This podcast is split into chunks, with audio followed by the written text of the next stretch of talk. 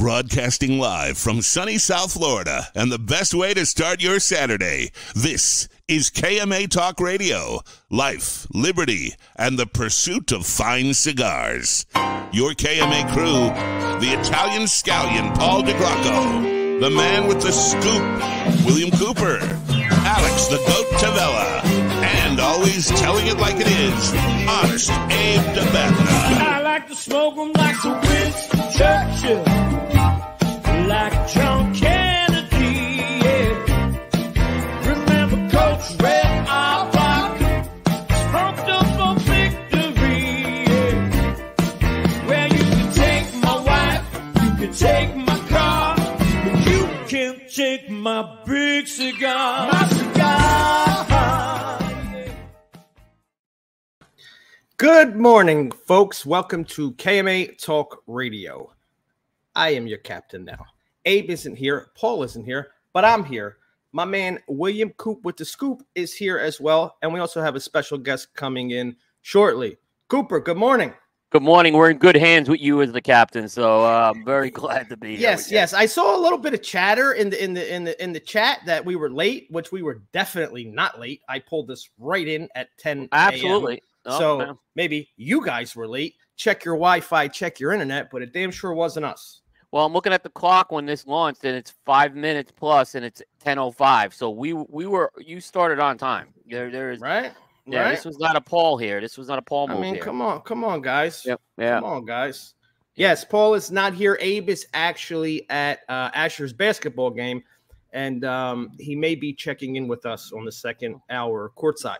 So, Yeah. And Paul, we'll we, we we don't Paul just yeah, we don't even know minute. where I, I legitimately don't even know why Paul's not here. We don't know why. Paul- And, and, for everyone's benefit, he will not be here next week either. So Yes, yes, uh, yes. So apparently, Paul Paul had to change his flight, which made the him the only flight he can make is during Yeah. KMA. yeah, which made him miss only two, two shows. not Yeah, one. yeah, not one, but two. yeah, exactly, exactly. I missed the show last week, Coop. I was out sick. How how did uh how did that go? How was Well, well glad you're man feeling Fred Rui? feeling better. I'm glad you feel better. Thank you. I tell you, first of all, I thought it was one of the best interviews I've done in a long time with just someone from outside the cigar industry. sure. Um, Tom's story of going across the country uh, was amazing. It's an amazing story, and I was just as I heard him talk, I was more amazed by it.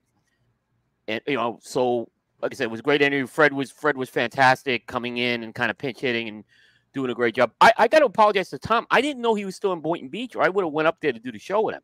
I didn't realize. I thought he went home already.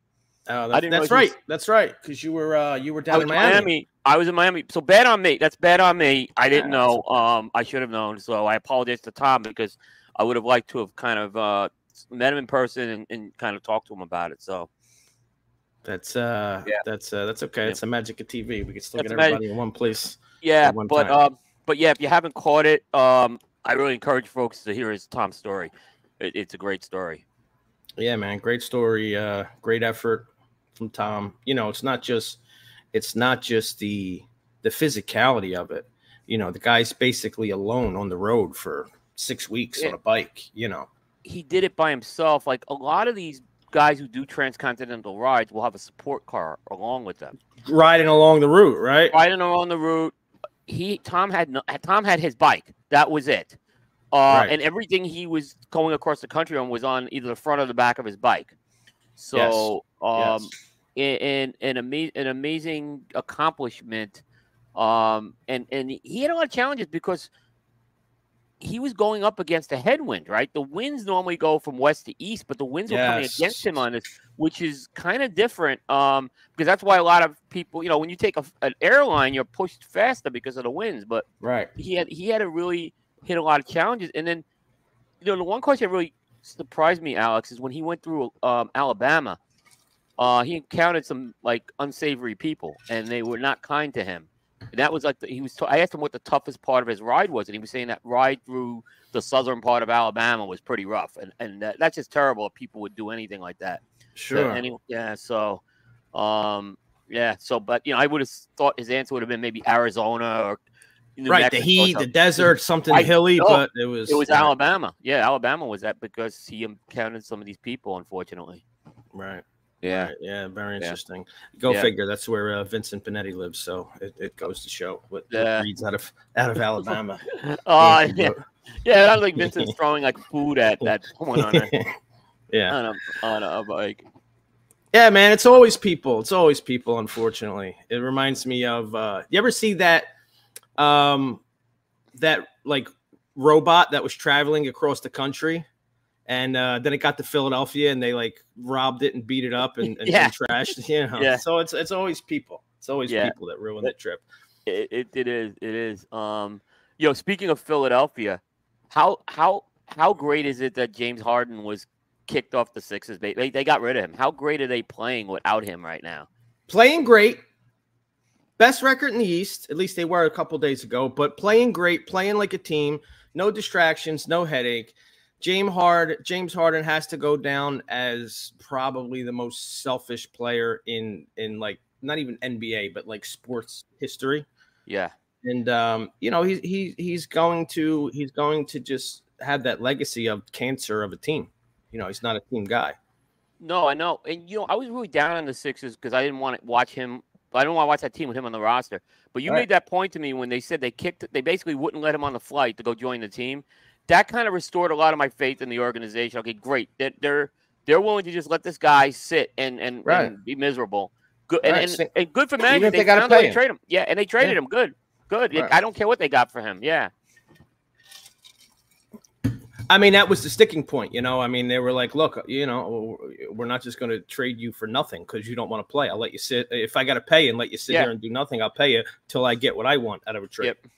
Yeah. But it would have been very easy to say, all right, we need you in Milwaukee, like for that road you know, opening day, and they they he got to the gate and they said. Nah, no, no, home. no. You go. You stay you home. Stay home. And I was like, good, good for the organization for doing that. You stay yeah. home.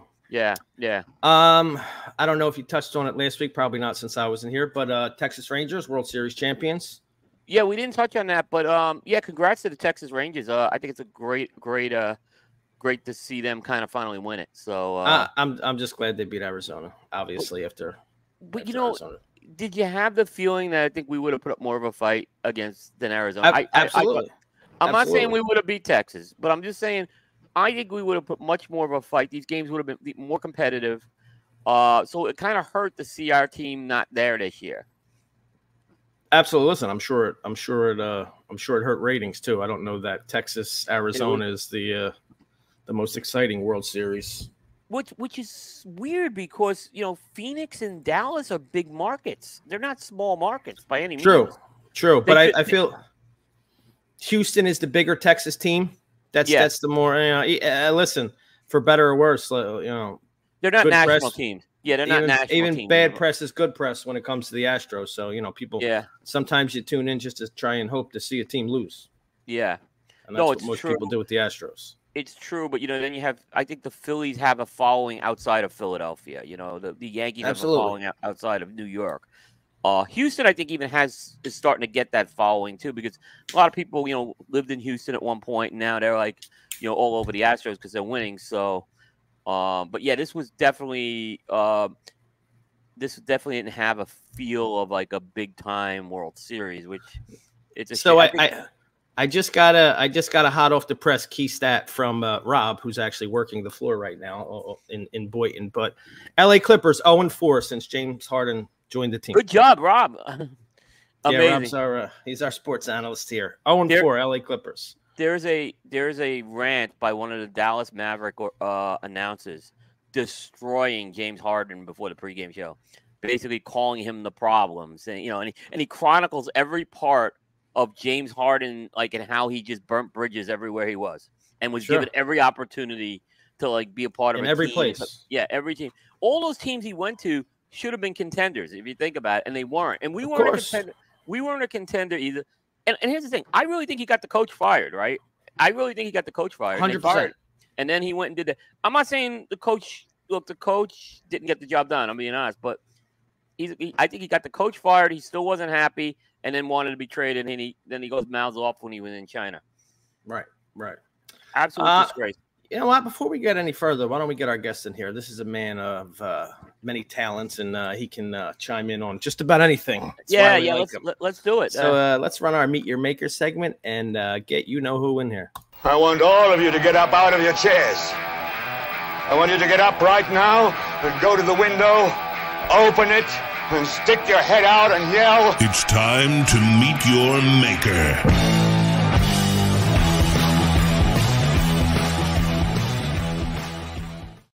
All right, everyone, let's give a big welcome to our friend Steve Saka. Good morning, Steve. Good morning. From from the mothership in the big chair. Yes, I'm in Abe's chair today.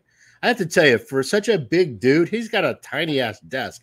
I feel you know, like when you go to for the parent teacher conference, you have to sit in the little chairs in elementary school. That's what I'm looking at here. I mean, the, the Right. chair is big, but the desk is absurd. It is. It is a. Uh, It is small. I, I don't. I've and been there's no there. room, but there's really like no room to get yourself you underneath. can't fit underneath the desk because you got Yeah. so much shit in under here. It's like a whole episode of hoarders beneath the desk. It's crazy. And by the way, just for the record, I got two other names for you: Keyshawn Johnson. Fair. Okay, come on. Yeah, absolutely. The guy donned a Pittsburgh Steelers jersey, right? One, he's on the Bucks team, right? Craziness, right? No, And a recent one, Antonio Brown, man. What a what a Oh, waste Antonio oh, Brown boy. was. Yes. Yeah. Yes. Ab- Antonio absolutely. Brown descent every single place he went, every So, but I- opportunity in the world. I almost give him. I don't want to say I give him a pass, but he's like legitimately out of his mind. Antonio Brown. Yeah. You know, he's like so. He, he's he's got a lot going on upstairs too. Antonio Brown, but but Well, or fair, not. fair point. Or not, right? What if something's Right. All misfiring? right, so I, you're saying because he's slightly, yeah, I don't know how he'll feel about the fact that we're saying he's a little touched, but uh, yeah, Antonio Brown, boy, that's a tough Those are- player. Those, those are two good ones. I would agree. What a shame because they were both. Inc- isn't it? It's these guys that are incredibly talented, right?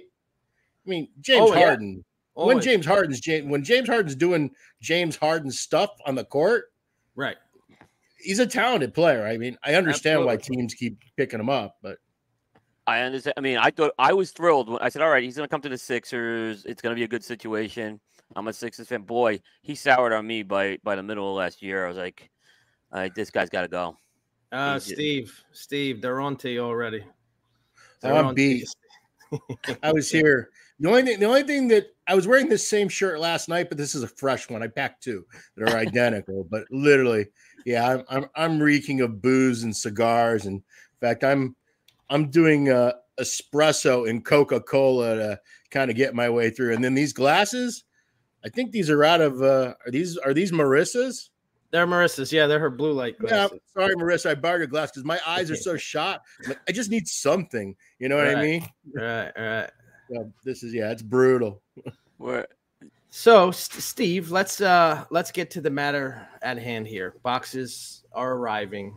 Uh people are firing up, posting their pictures. We had an event here last night. Sober Mesa, Brulee, Wagashi. Finally- Wagashi finally hitting people's hands. Um, this has been long into we've been getting emails like every month for the last four months. When's it coming? When's it coming? Um, you ever think people would be this excited about a mild Connecticut shade cigar? it's amazing. I mean, Nope. listen, I'm a, Nope, I I'm a gotta mild honest with you, guy. nope. So it's in my wheelhouse for sure for that for that type of you know I get excited about that stuff, but yeah, you know the the normal is, is not you know people people going wild for. Although I don't I I, don't find it super mild. No, it's I think strength wise, I kind of put it between the regular brulee and the brulee blue. Um, and then it's a little less sweet than the brulee or the brulee blue, but that has to do with the wrapper. Um, have to sort out thicker textured wrappers in order to when we press it so that they don't crack. So the wrapper on the wagashi is a little less sweet than the natural wrapper on the other two. So I think that uh, that makes a difference. I mean, it, it all kind of fits together because I mean, wagashi is a Japanese delicacy. It's like this small little confection, and it's known for being like it's made out of typically like very few ingredients, very simple. Um, rice flour is the base, and they use so it's kind of nutty. It's got like a silky texture, and it's just got a light touch of sweetness. And uh, so I really kind of wanted to pair wagashi. o- I mean, the cigar wagashi off the concept of wagashi. So that was kind of the target. And we even, you know, doing the box press on it like this. Um, it's very similar to a particular wagashi called, I think it's called Yaku. it comes in this particular shape. Um, it's a it's a really nice, mild, pleasant kind of smoke with a little bit more punch, you know. So I I'll be interested to see what people think of it. I'm I'm really I'm really happy with it. Um, you know, I I I think it's going to be popular, but it's it's always hard to tell. You never you never know how consumers are going to Right. about something until they get it in their hands. Right. So this was a pre-release for. This is coming out of PCA though, right? In as a line. Yeah, it was it was always intended to be released at PCA 2024 for all of our Brulee accounts, but because of uh, Red Meat Lovers going nationwide this year, it ended up creating a problem for my friends at Smoke Inn because we normally have the November drop of Red Meat Lovers, and now there was nothing. So we ended up saying, okay, well, we don't have time to make something all brand new and fresh but I'm already working on Wagashi because in the Right. end, Wagashis are going to have that full year of age on them.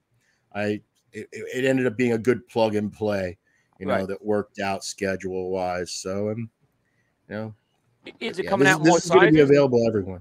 Yeah, is it coming out more sizes or just this size? No, just this one size. Okay. Yeah, the blend was made just for this. I mean, I it got tweaked a lot from after we pressed it too, Yeah. because the pressing always changes the way everything tastes and smokes. So speaking of pressing, Steve, I actually have a little bit of a nerd question that I'm sure you could answer. I, I see it sometimes this term, but what is the difference between a box press and a trunk press? Well, the term box press is actually inappropriately used in our industry all the time. Where box pressing originates from is traditionally Cuban cigars. They were we didn't have the type of cool rooms we have now where we de-wick. So what was ending up happening is cigars would be packed wet off the bench, and they would pack them in boxes that were slightly undersized because they had to ship the cigars back to Europe or they had to ship the cigars to the to the North America. Well, I guess they are in North America, but to the United States.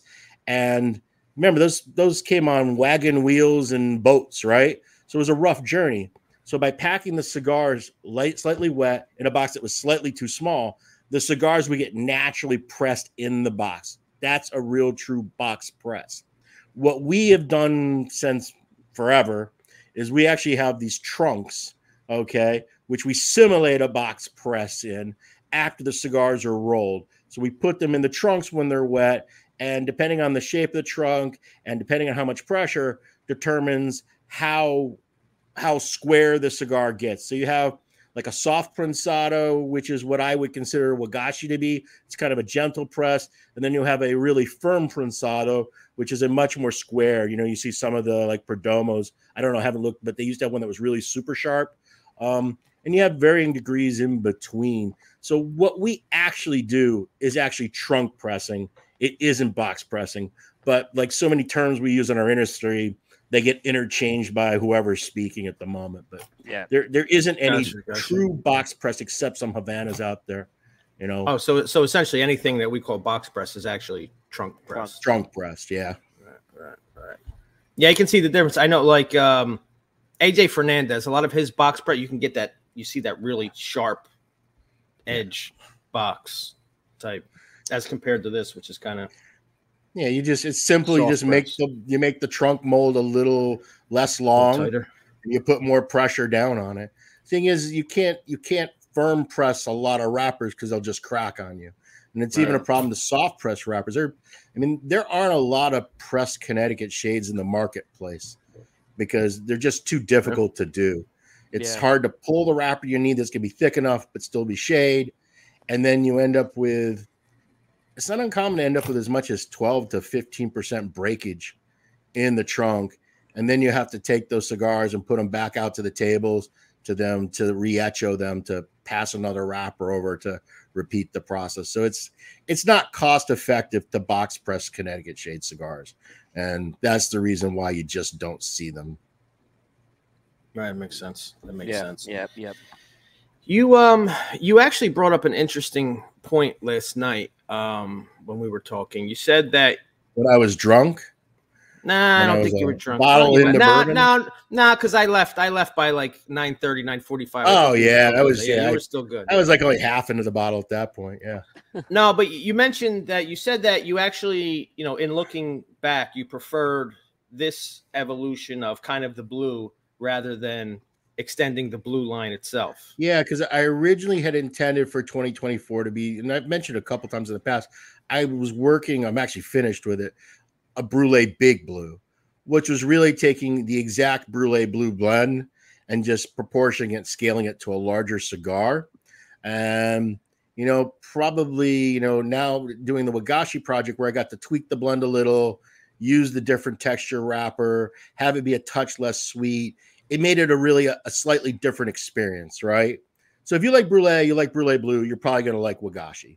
Okay, if you're a Triqui Traca person and you don't want to ever smoke, it, it's not going to like it's not going to work for you. You have to like that mild to medium kind of thing. But I think doing Wagashi, it added more to the line than me just doing another size of brulee blue. Right. So I, I Right. think I think it's a better addition for the company, and I think it's a better addition for uh, cigar smokers too, because it gives them a different take rather than just a different size. Agree. Sure. I Uh, agree with it- that. If I if I think I understand the question Kent is asking, if a wrapper Replace. cracks, Yeah, when the wrapper cracks, what'll happen is uh so like in a factory, you know, they work in pairs, right? But every day there's always some boncheros that are out sick or they have an appointment that day, which then leaves their their uh, their partner stranded, the rolera. So they get put onto the reecho tables for that day. So in any sizable factory, there'll be four or five, six girls who are just there, and what they're doing is they're just replacing wrappers on cigars that are either getting kicked back from quality control or they got damaged while they're doing the color sort, or in this case, damaged when we're doing the trunk pressing. And their whole job is just to tear off the cracked or split or whatever wrapper, wrapper with a blemish, and then place a new piece of wrapper on. And you really need to do that. Like, it's much easier to do it like from the trunk press or from that day's production because all the cigars are still really wet and everything's really pliable right. it's a much more difficult task to try to do it when you are at the quality control table in the end when you're getting ready to box and color sort because it's very hard to then pass a wrapper and most some factories do it we don't. We end up mulching those cigars because you can never get the wrapper to lay the way it really should be. So we end up mulching ours but some factories do pass wrapper on uh, uh, set cigars finished cigars you know wick cigars whatever we want to call it Uh, Mi- Michael Sharp, uh, Steve kind of went over this, but uh, wagashi is is essentially a general term for a specific type of Japanese delicacy. Um, this a little was dessert tree, little dessert. confection. and like mochi, Yeah. mochi falls under Mochi wagashi, is a type, Yeah. is one of the wagashi. There's like wagashi. 12 basic categories of wagashi, and, and mochi is one of them. Yes, yes, and this was a product with the the fine gentleman from Cigar Dojo who is our themed around that So yeah, Japanese, Cigar yeah. Dojo's whole theme is this kind of Asian influence. You know what I mean? Yeah. Master Yes. Sensei, and you know, I guess uh, Sumatran Samurai. I think it, you know what that name's never been used. I think I'm going to use it just to irritate them. I kind of like it, the Sumatran Right? samurai. It isn't Yeah. trademarked. Yeah, no. it's never sure been it's used not. before. Yeah, and the thing I like about it is if I use it, I won't pay him a penny. Right. Uh-huh. That's right. You- Y- Those guys are they're actually really big Connecticut shade guys too. Um, Yes. I, I know they really love that Connecticut, and we've because we've we've jousted with them on things they haven't liked as Connecticut Yeah. shade as Alex and I know, but they are very big on Connecticut shade, so it's, it was a good project to work with them on. Yeah, just all the way, it was a really good fit. Yeah, You know, their theme, the blend I was working on, the hole in the schedule for for the drop because of red meat lovers. It was just kind of like a convergence of things. Because the only negative thing I can say is now uh, I basically am going to be advertising Cigar Dojo forever because it's on every single. It's on the Yes. cigar ban. Everyone. yes, it so. is. Yes, it is. going so even going forward when this comes out national, they're going to be on the band. Yeah, they're going to be on Wow, the ban. They got a good deal. They got a great deal with that. Yeah, I think this is gonna. I think this was their biggest launch Without ever. question. Without question. Like Without question. even I mean, I think the including do- with- including initial dojo, uh, uh, Yeah. dogma launches for sure. yeah, this was Yeah. this was almost this was like two and a half times the original dogma from yeah, I think the Estate, I original understand was the like numbers if I six remember hundred. correctly. I think it was something like Yeah. six hundred. So For, for So- a single store release, the amount of boxes you guys sold on Blind Faith, that that's an amazing launch. I, I don't care what you know who it is. That, that you guys sold a lot of boxes. Like some Well, listen, listen. That even though he wa- doesn't ever want to take it, you know, look, that's that's credit to Steve. You know, people absolutely, people absolutely, they have faith in him. Yeah, come to expect a a, a, a certain bar. You know, we know Steve's not going to let a turd out of the factory. So no, Yeah, look, It's, I, I um, can't promise a consumer they're going to like the taste or flavor or strength or aroma because that's also subjective.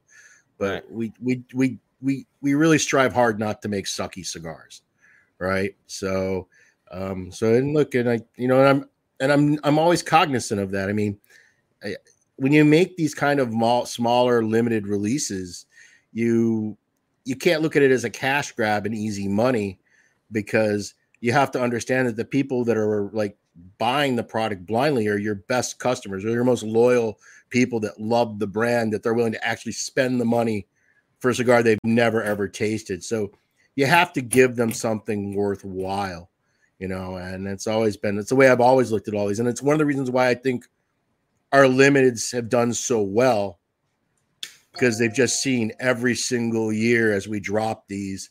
There'll be ones they like better than other ones, but there's we've never, I mean, eventually it's going to happen just because you get unlucky, but we have not we have not put a dog into the marketplace ever. Um, and I think and, and, and, and customers trust us. Alex, you you go through a lot of these launches of these of the you know exclusive releases for Smoke Inn, but I would say one you know, and obviously you guys know what you're doing, but Steve's probably more involved with these than most other manufacturers I've seen in, in terms of these. Would you agree?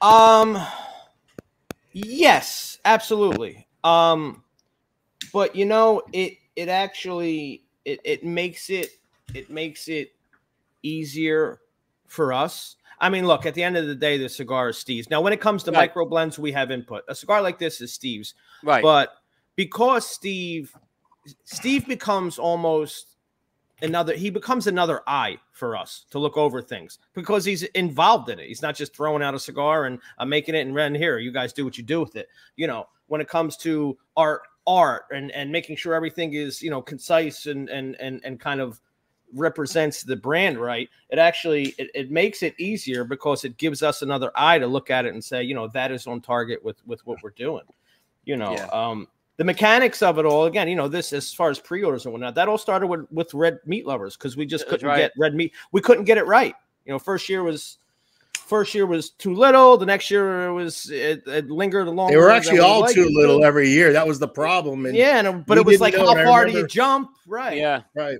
Because it's a big risk. You're making all Sure. these cigars and you're sending them to one retailer. And I think consumers look, I think consumers have a very skewed view as to how many boxes of cigars the average retailer sells of any brand. Yeah, I know. I mean, there's a lot of brands that if there's a box on the shelf that they can just turn two, three times a year, that's like really earning its space. You know what I mean? On the Yeah. shelf. yeah. And to have a single retailer do 300, 500 in the cases, you know, over a thousand. I mean, Red Meat Lovers got crazy. We're into the multiples of multiple thousands.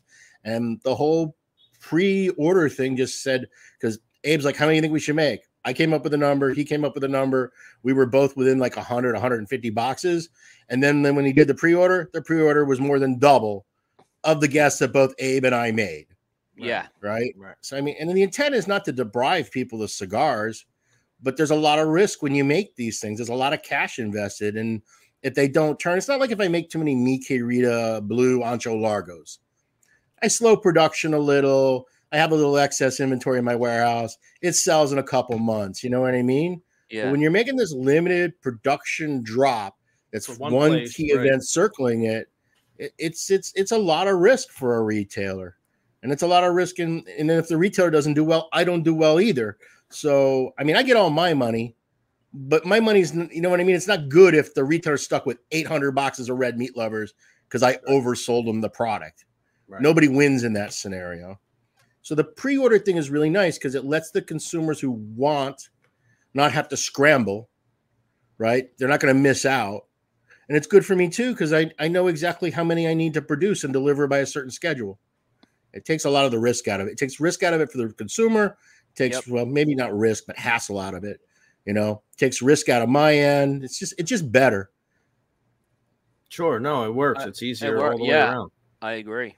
And, and and and look, you know, and part of the other thing was it it is it essentially it kills the secondary market because anybody that wants one can get one, you know, and nobody has to scramble uh the day of and try and hope that they can get it that day and and and and, and not miss out. Yeah. You know, uh is cool and all, but it's not fun if you're the guy that missed. So it kind of takes that away from the consumer. If you want it, you can get it. You have time. Yeah. And Yeah, it makes it easy for Steve. He knows what he has to make. You know, there's Yeah. no guessing. We're not guessing how many we should make. How many can we sell? You know, Yeah. and Plus, you, you guys are only taking a deposit. You're not taking the full thing. So it's you know right? people got time to- right? to plan how they're gonna you know if they buy buying a box, which is a Yeah, and then- and then investment. really the best customer is the one that doesn't complete their order because Yeah, they just get the pocket the that point. deposit and they gave the guy nothing. and you guys can sell it on top of that. Yeah. And then Right, they still right, sell it. Yeah, listen, that's It's on you, brilliant. man. It's If you, brilliant. Yeah. if you don't come back and get it, hey, man, it's a three free thirty bucks for us. We Yeah. appreciate it. So, so was some of the boxes held back for the event last night? Was that the plan? You guys had some boxes for the event, Yeah, of course. I mean, we of course we got a little more than exactly Right, what the pre-order right, was. right, know. right, So right? so they'll be uh they'll be available in some of the stores and um, we will we will be opening it up the rest of, of what we ordered uh, to the general public in I, I believe it's next friday. Um, although you will not be getting the uh, the commemorative coin with that box. That was a Ah. special gift for those that pre-ordered. Nice. so yeah you know i think it uh i think it's going well so far. People have been raving. I enjoy it. I like it. You know that's uh it's one of the nice things. The the uh, i love the blue.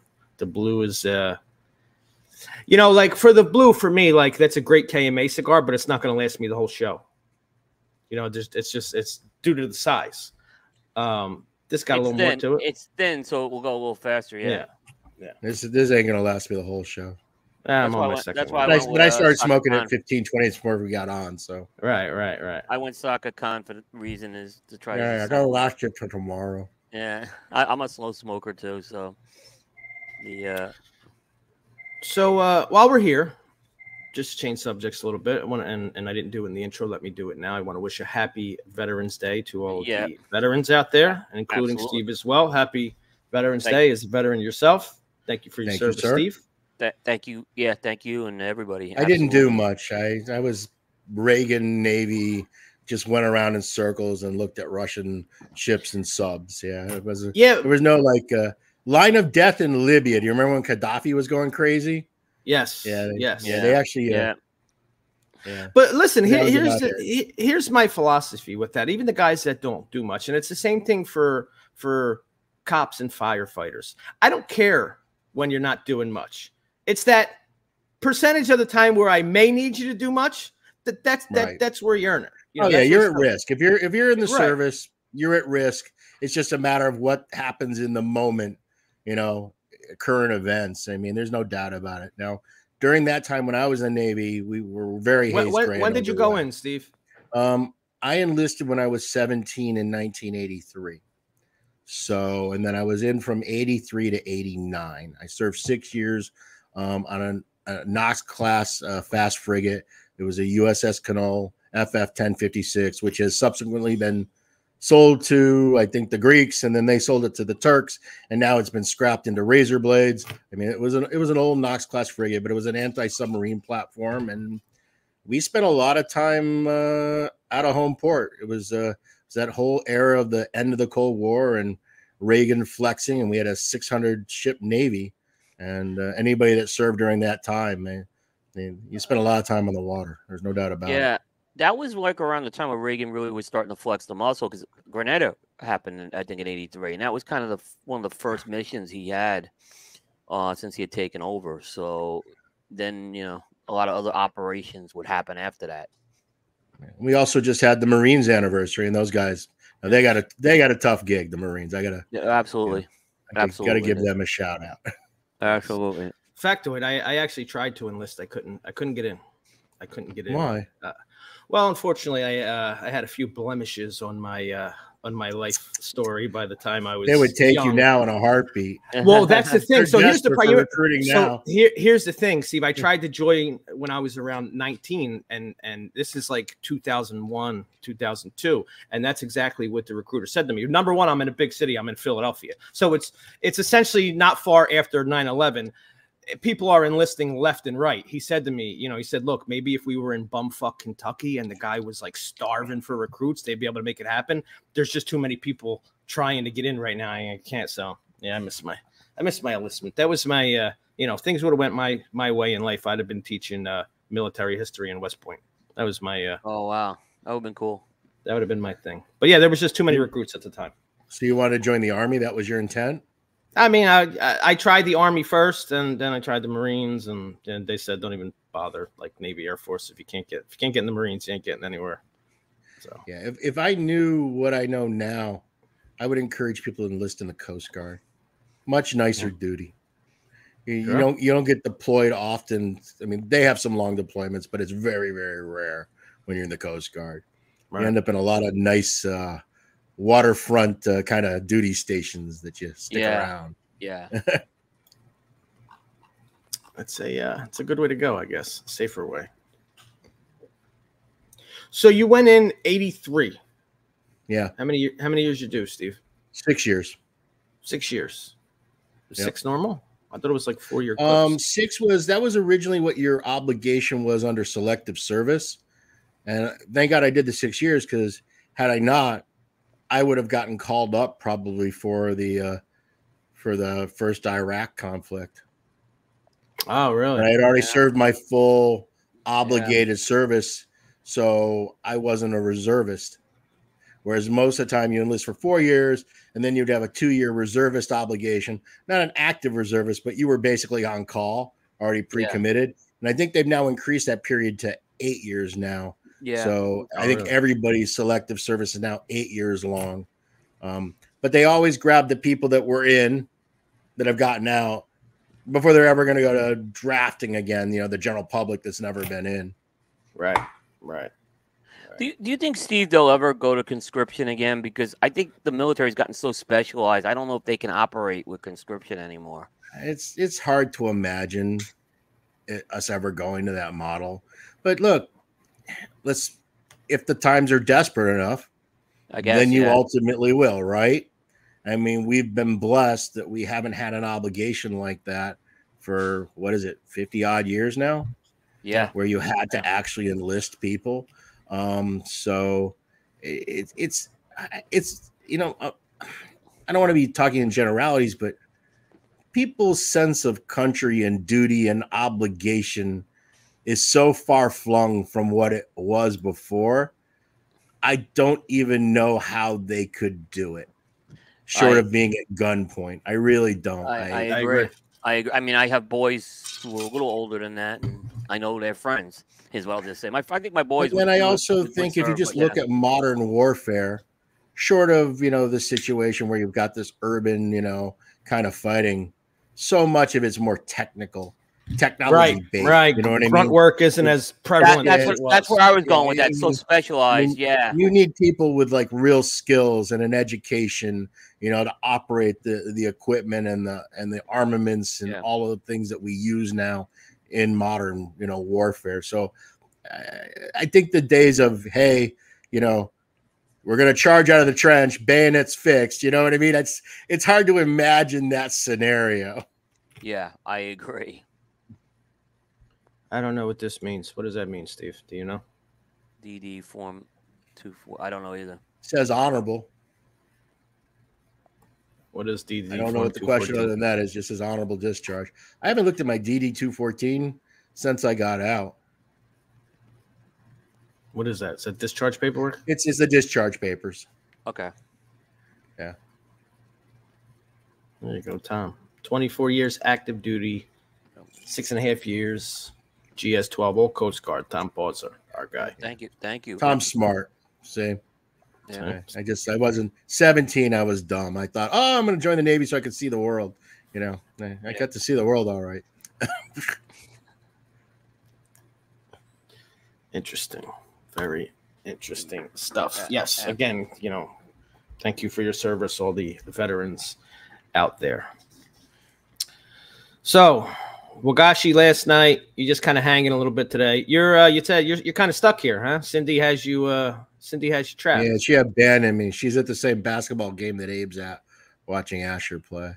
Uh, So I, I, I could Uber out, I guess. I, I I got a credit card. That's Yeah, okay. I'm gonna. I'm so beat from last night. I'm just gonna sit in a chair and just play the whole Jabba the Hutt role. right. There you go. There you go. Yeah. But Well, I'm this is gonna smoke cigars and drink espresso. there you you go. go. we got a but good you we got a good uh, college football crowd that comes hangs out. Everybody orders Mhm. pizza and stuff. So we'll have But- some food here shortly too. Yeah, yeah. You made another uh, small change, Steve. Uh, Solita. So you're rebranding the Yes. OG uh, Sobremesa line, um, which I think, by the way, I, I like this move. By the way, to I give said it that kind of an identity. Yeah, we like this It- move it's a lot. it's necessary because when Sobremesa was originally launched, it was that original Liga, and it was the only one. And then when we added Brulee, you had Sobremesa Brule, and so now when you're trying to describe the original Sobremesa to consumers, you end up using words like original, the old one, the first The old one, the first Yeah, one. none of these are Right. very appealing. You know what I I- mean? I- Yeah. I it doesn't agree. do justice to it. So I decided to add a, a moniker of Solita. It's a totally made up word. Um, just basically in Spanish, they just add Ida to anything they want to make small. Right, so it's Little Sun because it has the Ecuadorian Habano wrapper on it and it's sun grown. But in Ecuador, the cloud cover is very low in the valleys that you end up getting a, a very diffused sun. That's why, like um, Ashton VSG, they call it virgin sun grown. They're Right. referring to that fact that there's the cloud cover that makes the sun softer and a few other things, but I won't get into all that. But I mean, so giving the regular Sobremesa a separate tag just makes it easier for um, our retailers and for a lot of new customers because look, we're still a small young brand. Um, we're just being discovered by many, many consumers, uh, and so it'll make it easier. And the other transition we're doing is we're uh, we're moving it into the smaller box count to make it identical to Brulee to make the lives of everybody easier because it's confusing. This Sobremesa comes in 13 count boxes, and this one comes in 25 count boxes. Um, oddly enough, uh, and I've had a lot of people say, "Oh, the price is going to go up. The price is going to go up." Yeah, it did, but it went up a year and a half ago because I was always planning on making this transition. So you'll notice that the price on Brulee and regular Sobremesas are the same. Mhm. Okay, whether it's in the 25 or the 13 count box now. And the only reason why the 13 count box took so long to do was because of COVID. Things got crazy and the box makers were so jammed up. And if I needed a thousand boxes this month for Sobremesa to make it in the half count size box, I now would need 2,000 boxes, right? 3,000 boxes. Right, right. Like I just, I couldn't exasperate my already problem in getting boxes. So I kept waiting, waiting, waiting. And now the box makers, they're still running behind, but they're not crazy behind like they were a year ago. How's the um how's the ink situation? Because I know ink was a nightmare for a while. Yeah. Ink has gotten that- better. Yeah. I mean, a lot of a lot it of those like it ain't it still ain't cheap, huh? no, nothing's cheap. Everything I can tell you right now. So just a simple thing. Um, you know, cigar bands that I would print like a quarter million of in the Netherlands were running like three cents. We're now we're now close to eight cents for that same cigar band, right? Just uh, costs just have the cost increase were slower in 2023. Inflation was slower for us, but it did not stop, right? It still continues and year after year, and it just keeps compounding. And I mean, the bad part is, you know, you as a manufacturer, you you have just you have very few choices. You either lower the quality of the product so that you can save money to hold the price down. You you end up raising the price to keep the quality of the product the same, or you just stop making the product because it isn't financially wise to make it because it just there's no way for it to be profitable. And those are the only three choices you have. There's these are real hard costs. Like I think one of the things a lot of consumers are very confused about for the manufacturer when we raise prices, it's always because we're losing margin. It's not because we're trying to make more profit. Right. In our perfect world, we would figure out what it costs to make something and it would stay that price forever. But what ends up happening is inflation just slowly chips in, chips in, chips in. So traditionally in our industry, other than like some of the companies like you know STG and Davidoff, the really big corporate companies, most companies would take a price increase like every two to three years.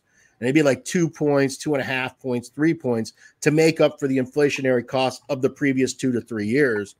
Problem we had is uh, at our we had inflation of close to right around 7.9% in 2021 we were running uh, we were running over 10 points of inflation in 2022 and we're still butting into about 4% inflation here in 2023 for me by my numbers what i buy sure every manufacturer is a little different but and the thing is these costs they have to go somewhere. So they either go lower quality product and you see some brands that have become lower quality right? That the price i'm not naming them but Right. consumers you that know. smoke some of these brands have seen some of these brands and they're paying less for them as a result but they're trying to keep the price in a certain window or the other option you have is you have to raise the cost and yes it sucks just to put it into perspective to give people an idea steve can you can you you you mentioned it last night can you tell them what you spent just on sample of green colors for wagashi yeah i spent a few thousand dollars because just on samples just on Just on- samples just on ink samples to get the color of the band right a few But thousand I'm anal dollars like on- that. Most people just they get a band printed and oh, I wish it was a little more this. You know what I mean? So that's that's part of me just being OCD. You know. yeah but, yes, steve that's why people really will buy your product without ever having it steve Yeah. that's the difference it's it's it's you being anal people know that that's why they'll buy a product because you want to get it right the first time. Because what I'm hoping is I'm hoping I'm selling Wagashi 10 years from now. So you have to put in the effort on the front end. And yeah, so you don't you don't make money in the beginning, but that's like any business, right? You you don't you very rarely make money at the start of any project you do, you know. And so i- i- it's just it's just part of investing in hopefully a successful future. Uh, you know, it's the cost of doing business. I guess. You know, it ain't cheap. It ain't cheap. That's for sure. Oh yeah. So you said people should expect, or other other retailers should expect to see Wagashi at. P- That's right. I forgot PCA is in March this year, huh? It- It's coming Yeah. fast. It's I don't know if very- anybody else asked you, but what do you, Steve? Love, hate, don't give a shit, whatever time of year. Um, so it's kind of like uh is that uh I can't think of the phrase, but something about uh you asked for it. I mean, we as an industry have been pushing for a spring PCA forever. It just makes more sense in the cycle when you think about it because you have the PCA trade show. We're never ready with the product on time, rarely, okay, as an industry across the board. It ends up getting delivered two or three months, four months after the show. And the problem is when the show's in July, you have a lot of product that's landing in the back end of October into like early December. And that goes into the cold weather season for, you know, 90% of the country. So it's a really bad product release schedule. So by doing these orders in March, what you're hoping is that you'll now start seeing those products come into the marketplace in May, June, July, which is the best window of opportunity to see what consumers. The thing is, when we do it the other way, we have no idea if the sales are down on the new brand because it's winter or because consumers don't like it. You know what I mean? So we'll now have a much better indication because there's enough time to get what we call turns, uh, retailer reordering and restocking the same product because their consumers have bought it. Um, we'll get some better indication. The downside of the spring thing is going to be that's when 90% of the retailers are coming out of their cold weather season where they all sold less. So they're going to come to the trade show with far less money that they're going to feel comfortable obligating themselves to than any time before. Um, because I mean, in our business, I mean, you're in South Florida with Smoke Inn. Your business is great in the winter. The guys in Right. Phoenix is great, Southern California, but everybody else, we're all just kind of waiting for spring to break. You know, Yeah. when is spring going to happen? And when spring doesn't come until late, it hurts. And when spring comes a little early and guys can start, you know, firing up the grill and playing some golf and doing all these things outside, um, they smoke more cigars. So right, it's right. gonna- we don't really be a we don't mixed see that bag. effect here. I don't I don't really know how it's going to work. And then the other thing that I can say as a manufacturer, I know that as organized as I try to be, I'm still running like a bat out of hell to make the one year to the next one year mark. This year, I have basically only eight months. So I think, and this is speculation on my part, I think you're going to see a lot less at this PCA, or you're going to see a lot more just demo only, like a Rolex exhibition watch where you can't really buy the watch, but they're going to have a box on display and there'll be cigars in the box, Uh, but the right. bands might not be finished. It, probably the cigars in the box won't even be the blend. You know what I mean? It'll just be the wrapper that they intend on making because uh, it's it's a short it's a short cycle. Yeah. It is a short cycle, and that's interesting because even what you said. Listen, a, a couple months afterward are are the guys that are on point. You know, sometimes we see P- PCA releases that are coming out nine months after the show. They're finally hitting shelves, and and Yeah. you know, Yeah, for guy for guys like us, it's like, oh, I mean, what the fuck? We got to create it. You know, it, it had buzz back in July. Now I got to create a whole new buzz for it and remind Yeah. people what they were excited about nine months later. I wonder it being a short cycle, like you said, are we going to have you know situations where it's even more of that like you know we just got to get something out there and you know when it, when it's ready it's ready and then nine months Yeah, several manufacturers told me they had releases planned for like the end of this year. That they just said, well, we don't, you know, if we we're deferring them to PCA next year because we just won't have anything else. So what, what one told me is, hey, we're going to have it at PCA, but guess what? We're going to be ready to ship it right after the trade show. So you may see some of that actually faster. But I agree. We, I think what Steve says is valid. You're definitely going to see other stuff, which is probably going to be like unbanded or just temporary bans or something like that. There was uh uh, Plasencia last year at the trade show. They're 151. They didn't have the final bans on those even. They were- there were temporary bans that were on those. So and that's just getting ready to hit i think it just shipped this week. it just right? started shipping. Yeah, if you look the the band because we all looked at the bands and, and like they're horrible, and then they told us no, these are temporary. We're gonna have much more embellished bands for uh for when it's released, and that's what happened. yeah man it's a tight schedule Yeah, it is. It is. Steve, Yeah, it'll be seeing- better next year because the show shifts into April. So Right. April gets us where most of the country has hit real spring. so I think right. it'll They're- be they're. I think that'll be a much better, you know, because look, for us, it's a wholesale trade show, right? Um, so retailer participation and they're being willing to obligate to purchase product is a key part of the trade show, the way it's currently formatted.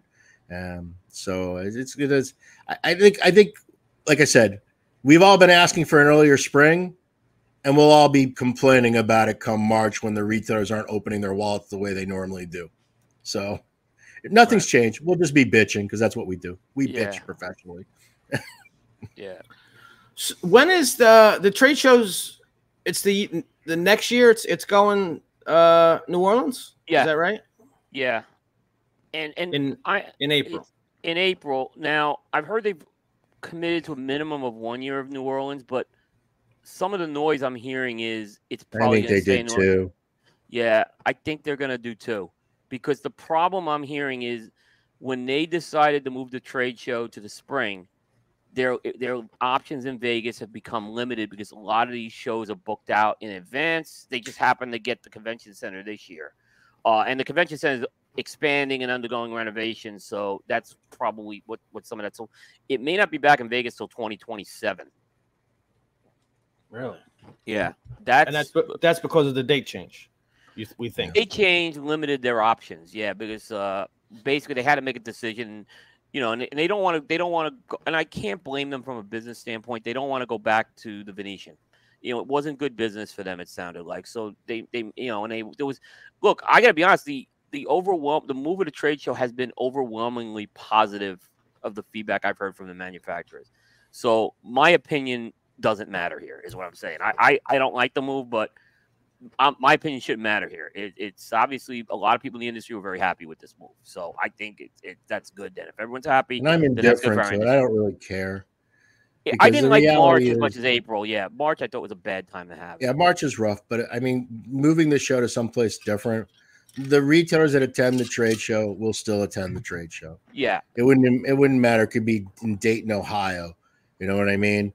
The the people that are really engaged in the industry, the retailers that actually curate their products, the ones that are more educated, they're going to go to the trade show wherever it can possibly be. My only issue with moving the trade show is it's very expensive as a manufacturer because you have to move all your booth and all your setup Yeah. stuff to a different city. So, and, and that's look, just like no one listens to me either. My one comment to the PCA board was, "Hey, you're going to put us someplace different, leave us there at least two or three years to help, you know, amortize this cost out because it's really expensive." Right. I mean, You do TDAA too, Steve? um, no, I'm not a member of TAA. I uh, Or not? I no, I'm sorry. never- Not TDAA. Uh, what the TPE? TBA. Sorry. TBA. Um, so we've done TPE for the last three years. Um, it's uh it's a very well run show. I mean, it's also probably one of the biggest catalysts for the PCA finally moving this show earlier, right? Uh, I mean, if, I don't think if TPE existed, I don't think it ever would have moved. I think that uh, sorry about that. I think that um, thing is for TPE, it's ninety percent alternative products. Right. And a lot of the people that buy those alternative products, you know, the bongs and the glass and you know all the CBD and blah blah blah, peanut pills, whatever else they sell, um, they have like stand-up humidors in their cigar stores. So they sell cigars. A lot of those retailers that are there buying the other stuff in their smoke shops. The thing is, though, the type of brands they buy is they want something that's like a super well-known brand name. You know what I mean? Like you know, Acid, Romeo y Julieta or they want something that's like really cheap, like four dollars out the door bundle. So Right. Dunbarton Tobacco and Trust makes nothing for these retailers at all. So the only retailers that we sell to at TPE happen to be our brick and mortar base accounts that say, "Hey, the weather sucks in Michigan. Why not go to Vegas for TPE in February and enjoy some good weather? And I'll do some work and business while I'm there." Um, But now with the PCA being moved to March, there's only like a six week gap. And I don't believe that retailers are going to go to both. There'll be a few, but most are not going to go to TPE in Vegas to then return six weeks later to go to Right. another bigger trade Right. show. You know what I mean? It's, you know, when they were five months apart, yeah. But I, so Right. I, I just don't think we'd have a lot of customers this year at TPE. Sure, Um, makes so we decided to just do PCA this year. Makes sense. Yeah. All right, folks, we're going to take a quick break. We'll be back more for hour two of uh, KMA Talk Radio, where uh, we're going to test Steve's musical acumen. Uh, with Oh, it's the worst. yeah. Literally, you can just write. You, you you are wasting a segment. You have no idea. No, you're gonna get If it. it, You're is- gonna if it watch isn't happy nail it. Watch birthday, him I nail I it. know it. I feel like this is this is one you'll get, but we'll get there. We'll be right back, folks. It's with It's more going to be a KMA. disaster.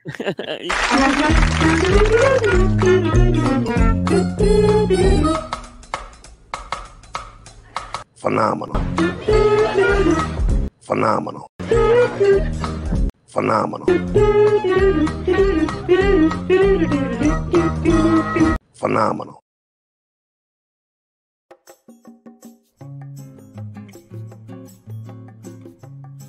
My name is Rafael Nodal from Aging Room and Tabacalera USA.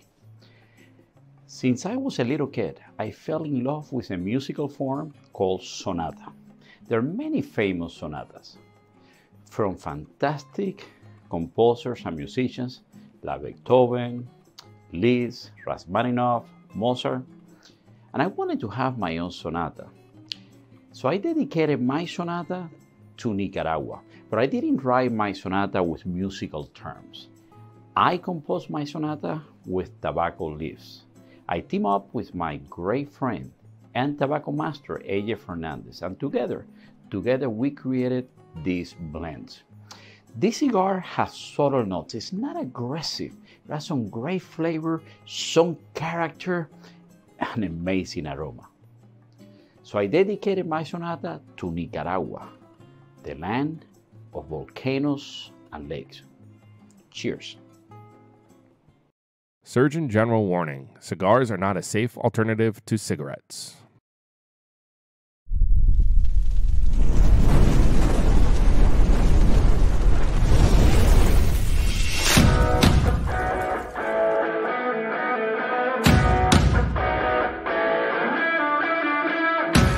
I'm Steve Green with the GOAT to tell you about Smoke Inn's Cigar of the Month Club. Alex, tell our fans out there why our club is the best darn club out there. Absolutely. I'll tell you why. Because Every month, I personally handpick five premium cigars. No filler, no fluff, no fugazis. These are all premium handmade name brands that you can find in any brick and mortar store in your area. All delivered to your door for $34.95. And our average monthly retail value since the inception of our club has been almost $57. Another great feature about our Cigar of the Month Club, Alex, tell them about the ease of our Cigar of the Month Club. Sure. I'll tell you, I hate subscription services. It's always a pain to cancel them, turn you know, turning them on. We've made it super simple. All you gotta do is log into your account. There's a little green button there. If it's green, you're active. You want to take a break, going out of town, simply hit the button and you'll deactivate your membership. Want to turn it back on? Exact same easy process. You can turn it right back on. We've made it that easy for you. Another great feature is our Double Down Club. Alex, tell them about the Double Down Club. We had so many of our members reach out to us really enjoyed our selections every month they wanted to know there was a way they can get two. And we've made that very simple. With a simple check mark, you can get double this great selections every month and save $10. Does our club have perks? Of course it have perks. You want to tell them about the perks? As a member of our club, every month there's a special discount code where if you like any of the selections, we will offer them to you so you want to come and get some more. You can get them at a special discounted rate for our Cigar of the Month Club members. And finally, expedited shipping. Tell them how fast we get the stuff out, Alex. We get the stuff out on the 28th of every month. Our membership bills on the 28th, and we get every member's package out on the 28th if it's a shipping day. Five great reasons on what makes Smoke Inn Cigar of the Month Club the best club out there. Check it out. Peace. Hey, I, uh, I really appreciate you doing the video with me. Thanks. Oh yeah, you're welcome. I mean, you didn't let me get a word in, but whatever. Uh, yeah, that went great. It's perfect.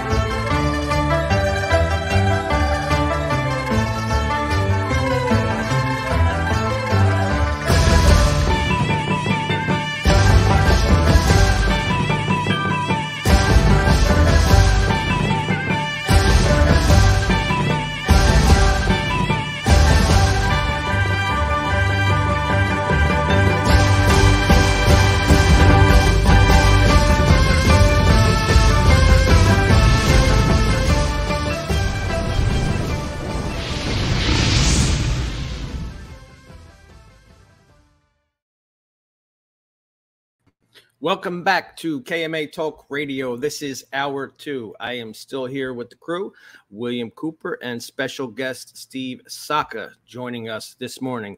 Gentlemen, we actually have a uh, special guest coming in reporting live from courtside. Abe is Oh. here to give us the scoop on There the he is. basketball situation. Abe, Hey, they're just getting ready to start. just actually. getting underway, right? Just getting underway. Yeah, it was picture day here, so it's a fucking zoo here. Um, last soccer game, it's like Brandy got here like five minutes ago, dropped off Cindy and the kids, and been looking for parking for the last like ten minutes. Um, Brandy's just looking the park right now. It's that big. yeah, yeah. Because I got here early for the pictures, and then you know the game started. Oh, there she is. I'll be inside in two seconds.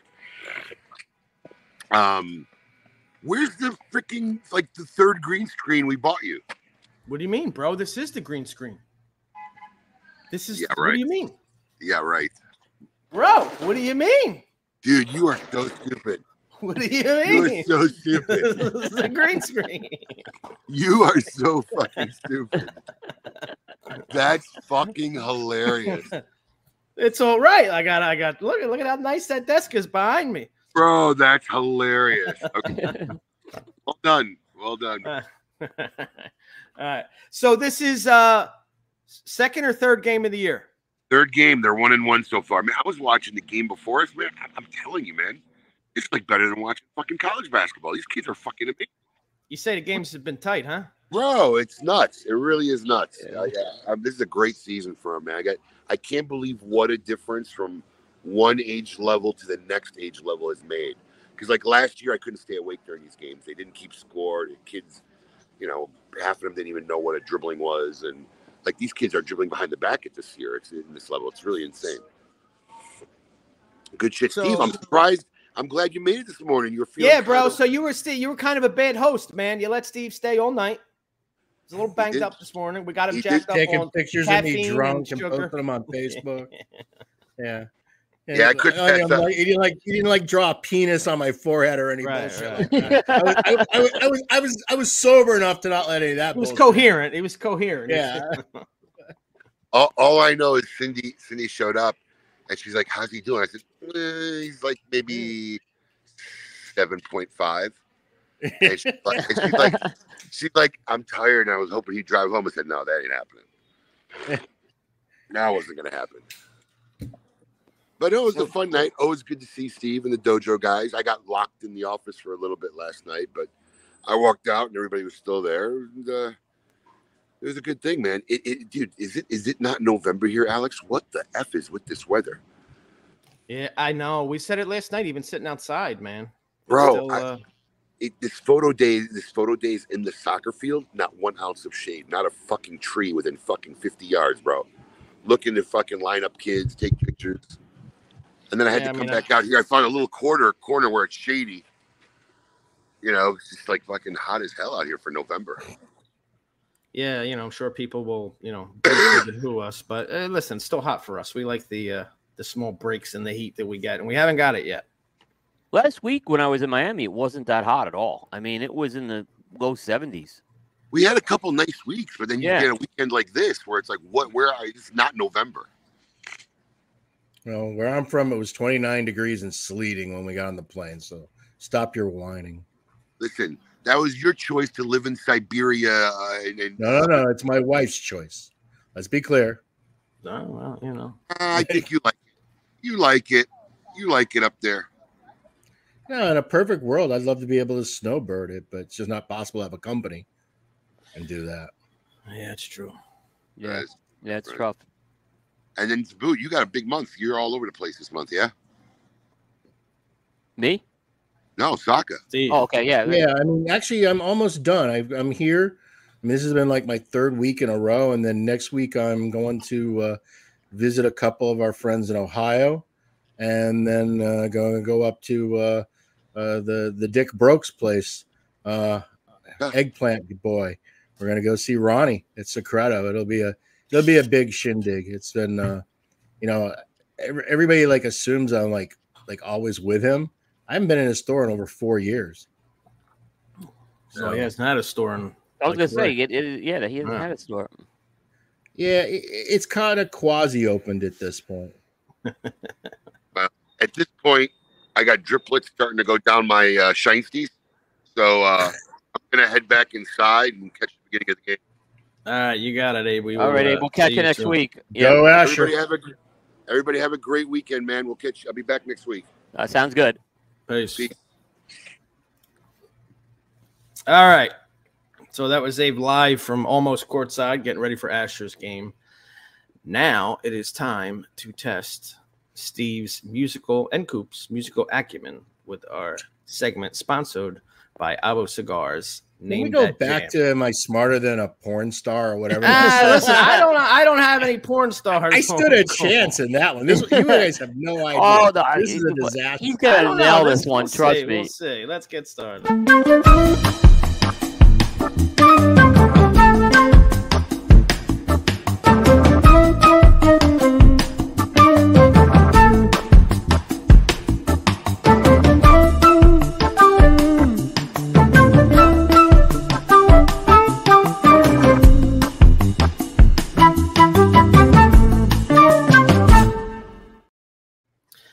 Right, Steve. So here's the deal. You're gonna get a few seconds. You know, you know, you know how this works. What I will tell you is this comes from my one of my curated playlists. This this falls under my feel good music genre. So I don't know. Maybe you're in there, maybe you're not. We'll see. It's popular. At least I think it is. But here we go. Here's your chance to name that jam.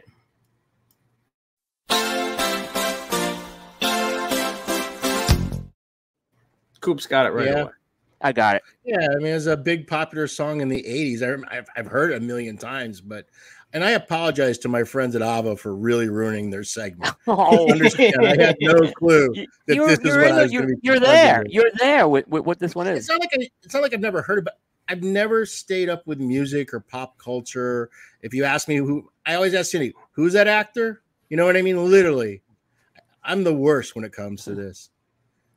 So Go, Coop, win. And can you name it? You could call me Al by Paul Simon. That is correct. you You, can call me Al by Paul Simon. I can call you daddy, and daddy, when you call me, you call me out, call me out. Um, you know, weird thing. Nobody calls me Al in Florida. Like that's my name. I don't know if it's just a North thing, but my name's Alex. It's always been shortened to Al. Nobody calls me Al. Nobody calls me Al in Florida. But you, You, you were folks- called Al up in Philadelphia. Yeah, of course, Al. Al. Yo, See, Al. I, I had, was just- Al was a common nickname in the Northeast. I had an uncle Al. My friend's father was Al. Right, Uh, right. yeah. Any, think- I anything. think it's the Alfred, Latin Albert. influence. I think it's the the Latin influence because yeah, Latins don't shorten Alex to Al. So therefore, I think that's the reason why because you have so many Central and South Americans in South Florida that they're just more used to saying Alex. Right, right. Everybody right. is. Uh, I'll give you as an, an interesting factoid about that song. For those that don't know, that song actually came about. Uh, Paul Simon was at a party, and um, he was with a. There was a French composer there who was mistakenly referring to him and his wife Peggy at the time as as Betty and Al rather than than uh, Peggy and Paul, and hence uh, the guy decided to write a whole song about it. So that is where you can call me Al came from. He was mistakenly Paul Simon mistakenly called Al.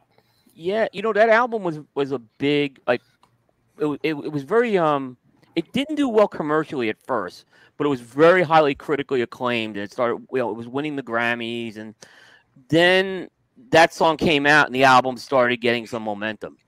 Uh, That's but I why mid '80s, right, Coop? 86, I think 86, 87. This was I want to say 86 was Grace was Graceland came out, and it was a very different album for Paul Simon. He was working with the whole South African musicians and everything. It was something completely different that we had seen before. Interesting. Well, that was uh, name that jam sponsored by Avo Cigars. Who? Oh wait, there's only one. things. Yeah, there's Yeah, only one, bro. We only put you on the Oh, spot. for thank one. God. You're good. you're, you're good. You're good. You're good. Though, though, listen, we have and we have we have segments that are much harder than name that jam. We start getting into known for and that stuff. So we spared you. Yeah, We we spared spared you. you some of those known that known for segments tough. Yes. Yeah. Yes. Yeah. So, Steve, you've been running ragged. You're all over the Yeah. place. 2023 was a really rough year. 2023 was rough. I mean, we, we can see it. You're you're everywhere. You're not you're not a young guy. Um, when do you get time for rest, man? it's something look it, it's really hard to i mean from the outside we obviously are doing really well and we are doing well but it requires an awful lot of work i think that uh, i don't think people really understand you know how much is required to try to grow a small little company in a highly i mean we're in just such a highly competitive space it's it, it's a tough one so I don't know. You just keep you just you put your shoulder down and you just keep plowing through, right? What else can you do? I mean, you don't really have a choice. Uh, we're we're actually gonna have a meeting, and we're gonna have our first company meeting in December. We've gone eight years, and we've never sat around a table and had a real meeting. You know, it's just not the type of company we are. Right. And we're gonna have our very first one in December to kind of talk about, you know, what do we want to do as a business? You know, do we want to continue growing at this crazy rate? Do we want to maybe take a year and just kind of let things stabilize a little and keep a little bit of money? You know, because the problem is when you're growing, you're investing in more tobacco, you're investing in more inventory, you're investing in more everything. So when you're growing at a certain pace, you're more broke. You're just protect, you know, and it was, it was the same thing we went through when I was with Drew Estate. I mean, we're doing $55 million a year and we're like, can we make payroll? You know what I mean? It's crazy. but you just you got so much cash on the street committed. So we're gonna have our first um we're gonna have our first kind of like, hey, let's let's powwow about it, you know, because it affects the employees. Because you start adding a lot of employees, it ends up meaning that well, then everyone's gonna get a little less bonus. You know what I mean? Sure. Uh, is, Sure. is, it, is it better to you know be overworked and small, and everybody get a bigger slice of the pie? You know, so I, I, want to have a conversation. In the end, I'm going to make the decision about what I want to do, but I actually do want to sit down and talk to everybody together because we're that type of company. We're small enough. In the end, I'm always going to decide to do what I do, but I, I do want to hear. The you know, input's what my- nice. Yeah, absolutely. I want I to hear what they think. I want to hear their feelings. I want to I want to discuss. And you know, another thing that's really odd about our company is um everybody in our office knows how much we're selling, how much we're spending. I mean, my employees even know what's in the operating bank account. You know what I mean? We don't it's so transparent across the board. There's no secrets, you know, and uh so it's it's it's a very small, tight team. How how many times a year are you in Nika? Mm, so normally I like to be in Nika 10 to 11 times a year. Um, this year I haven't been there as much. This year so far, I think I've only made seven or eight trips in. So um, next year I'm going to be in Nika for probably about 20 of January's days and probably 10 or 15 of February. Um, that's a really, really busy time because all the tobacco is coming out of the fields. It's being hung in the barn. You got the second planting beginning. So it's a really critical time. Plus, Puro Sabor is in the middle of that. So I'll have to take three, four days off to do the, the Nicaraguan Cigar Festival. And then after that, I tend to like to go about a week of every month. But uh, I'm not as critical on some things because um, my daughter-in-law, Anna Anna Gonzalez, is Anna Gonzalez Saka. She married my eldest son, and she was my assistant in Nicaragua for seven years. Actually, worked at the factory level, so she knows everything. You know, she's not making brands or business, but when it comes to the cigar production, factory operations, quality control, checking the leaf to make sure the leaf is what it's supposed to be for that particular blend or product. She, she's she, she's really on top of it. So she started to take some of that load off me. Um, so so the months that she's pretty much there almost every month at this point. Your eldest is John, or am I in left field? Yeah, John's our eldest. That is that John I met in Miami with you once. I Yes. think, right when you guys were heading over. Yeah. Speaking of Nika trip, that was uh that was hard times, Nika, huh? During the COVID. Yeah, it was COVID a times. disaster. What a pain in the ass. You had to fly to Florida. You had to get the COVID test here.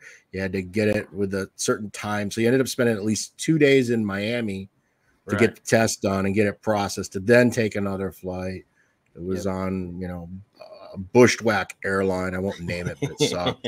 and uh, yeah, and then you COVID test to come back to the states out of Nika. Yeah, it was a, it was it was much harder.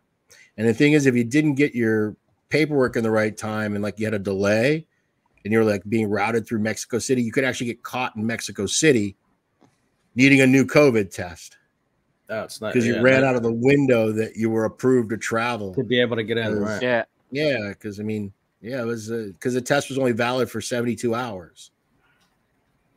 Yeah, it's uh yeah, those wild times. Wild Yeah, times. I don't I don't miss it at all. I'm I'm glad we're back to traveling. I mean, wish the prices were better. I mean, prices. yeah, now that that's the new oh, it's awful.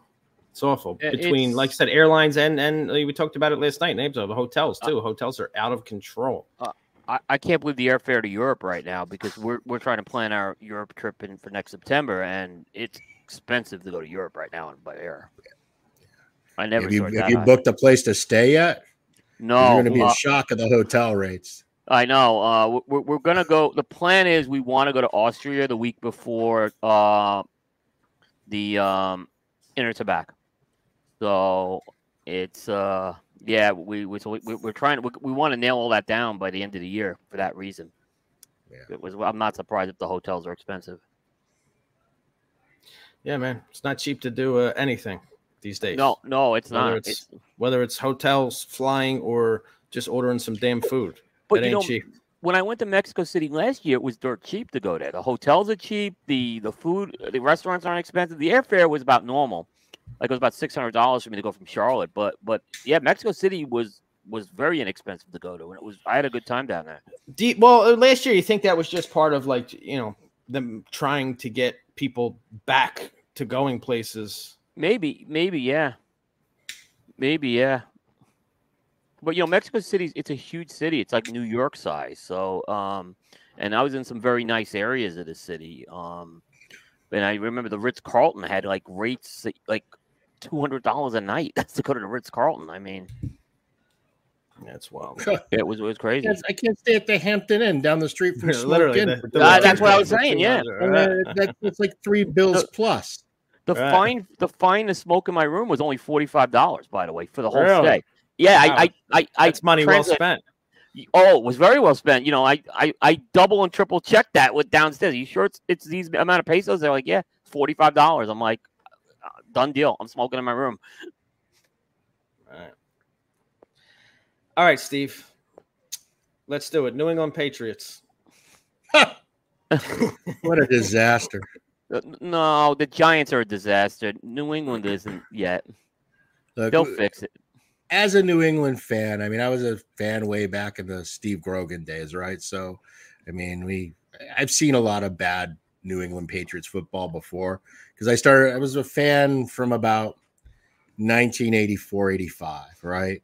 So we, we had a lot of ugliness there. We did get to that Super Bowl and to get our asses kicked um, by the Bears, if I remember correctly. But Yep. uh, I mean, but look, we got very spoiled. We had 20 years of excellent football, right? Just incredibly high level, well executed. We got really, really spoiled. We knew when Brady left. I mean, yeah, you have your delusional New England fans, but you have delusional fans everywhere, right? Right. But I think right. the vast majority of us were kind of like, okay, this is going to be rough. We're going to have two, three years. It's a total rebuild. I think the part that's so upsetting is here we are four plus years later, and it just feels like the team's just regressed at every single level. It's just, it's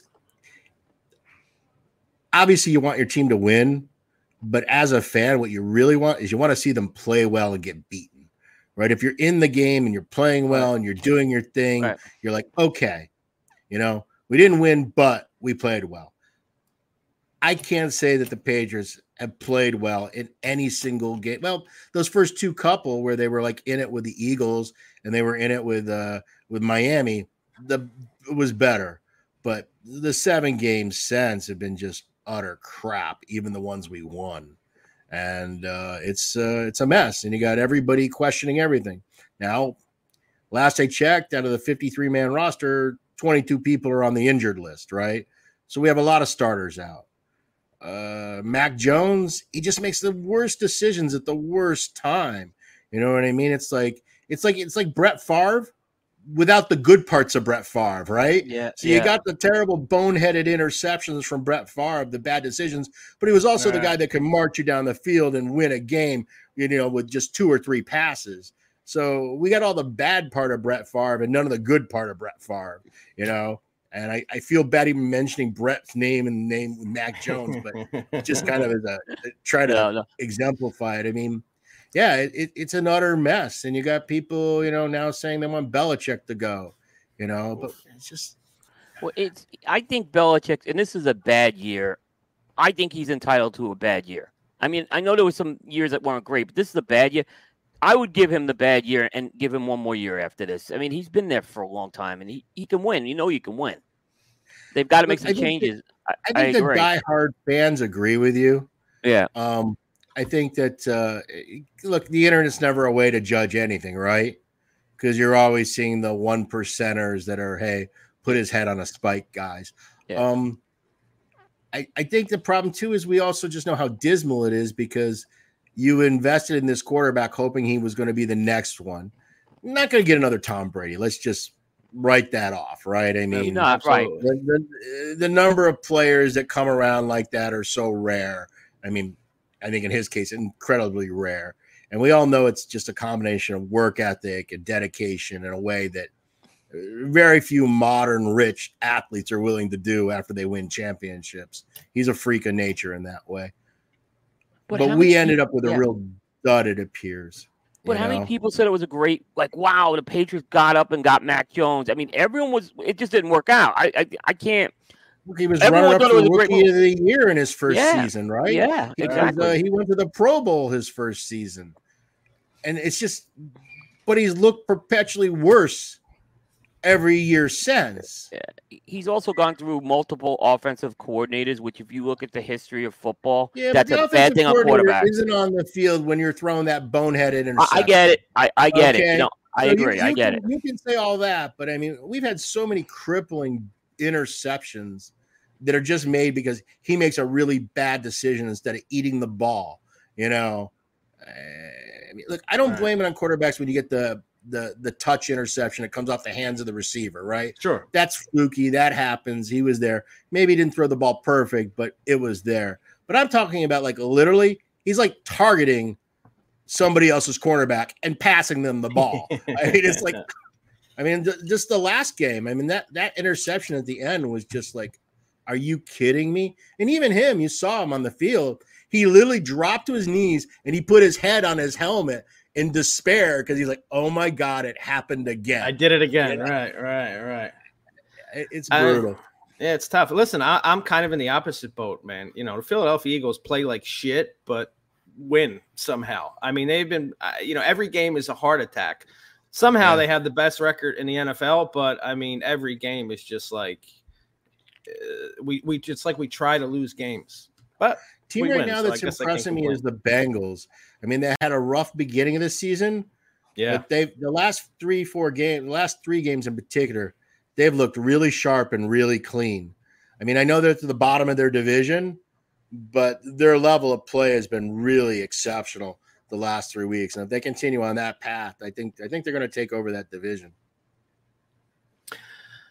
I mean, listen, man, they got a they got a big time quarterback, that's for sure. That's for sure. So And he smokes Bengals be- cigars. I mean, and God bless he's a him, right? cigar- He's a he's a He's real a real cigar, cigar guy. He's a real cigar guy. Yeah, Yeah, he's which not is one of those posers for pictures after the game Right, in and the it's- locker room. it's you know, backwards and- backwards, and you know, yeah, no, he's, he's a he's like a legit cigar smoker. So, shout out to Mr. Burrow. Shout out to Joe Definitely. Burrow. Definitely. All right, well, it's about that time. It is uh time for us to get into the man who always has the scoop. It's time for the scoop with Coop. Hey, yo, what's my theme music? The Scoop with Coop. Breaking industry news. Hear it first on KMA Talk Radio and cigar-coop.com.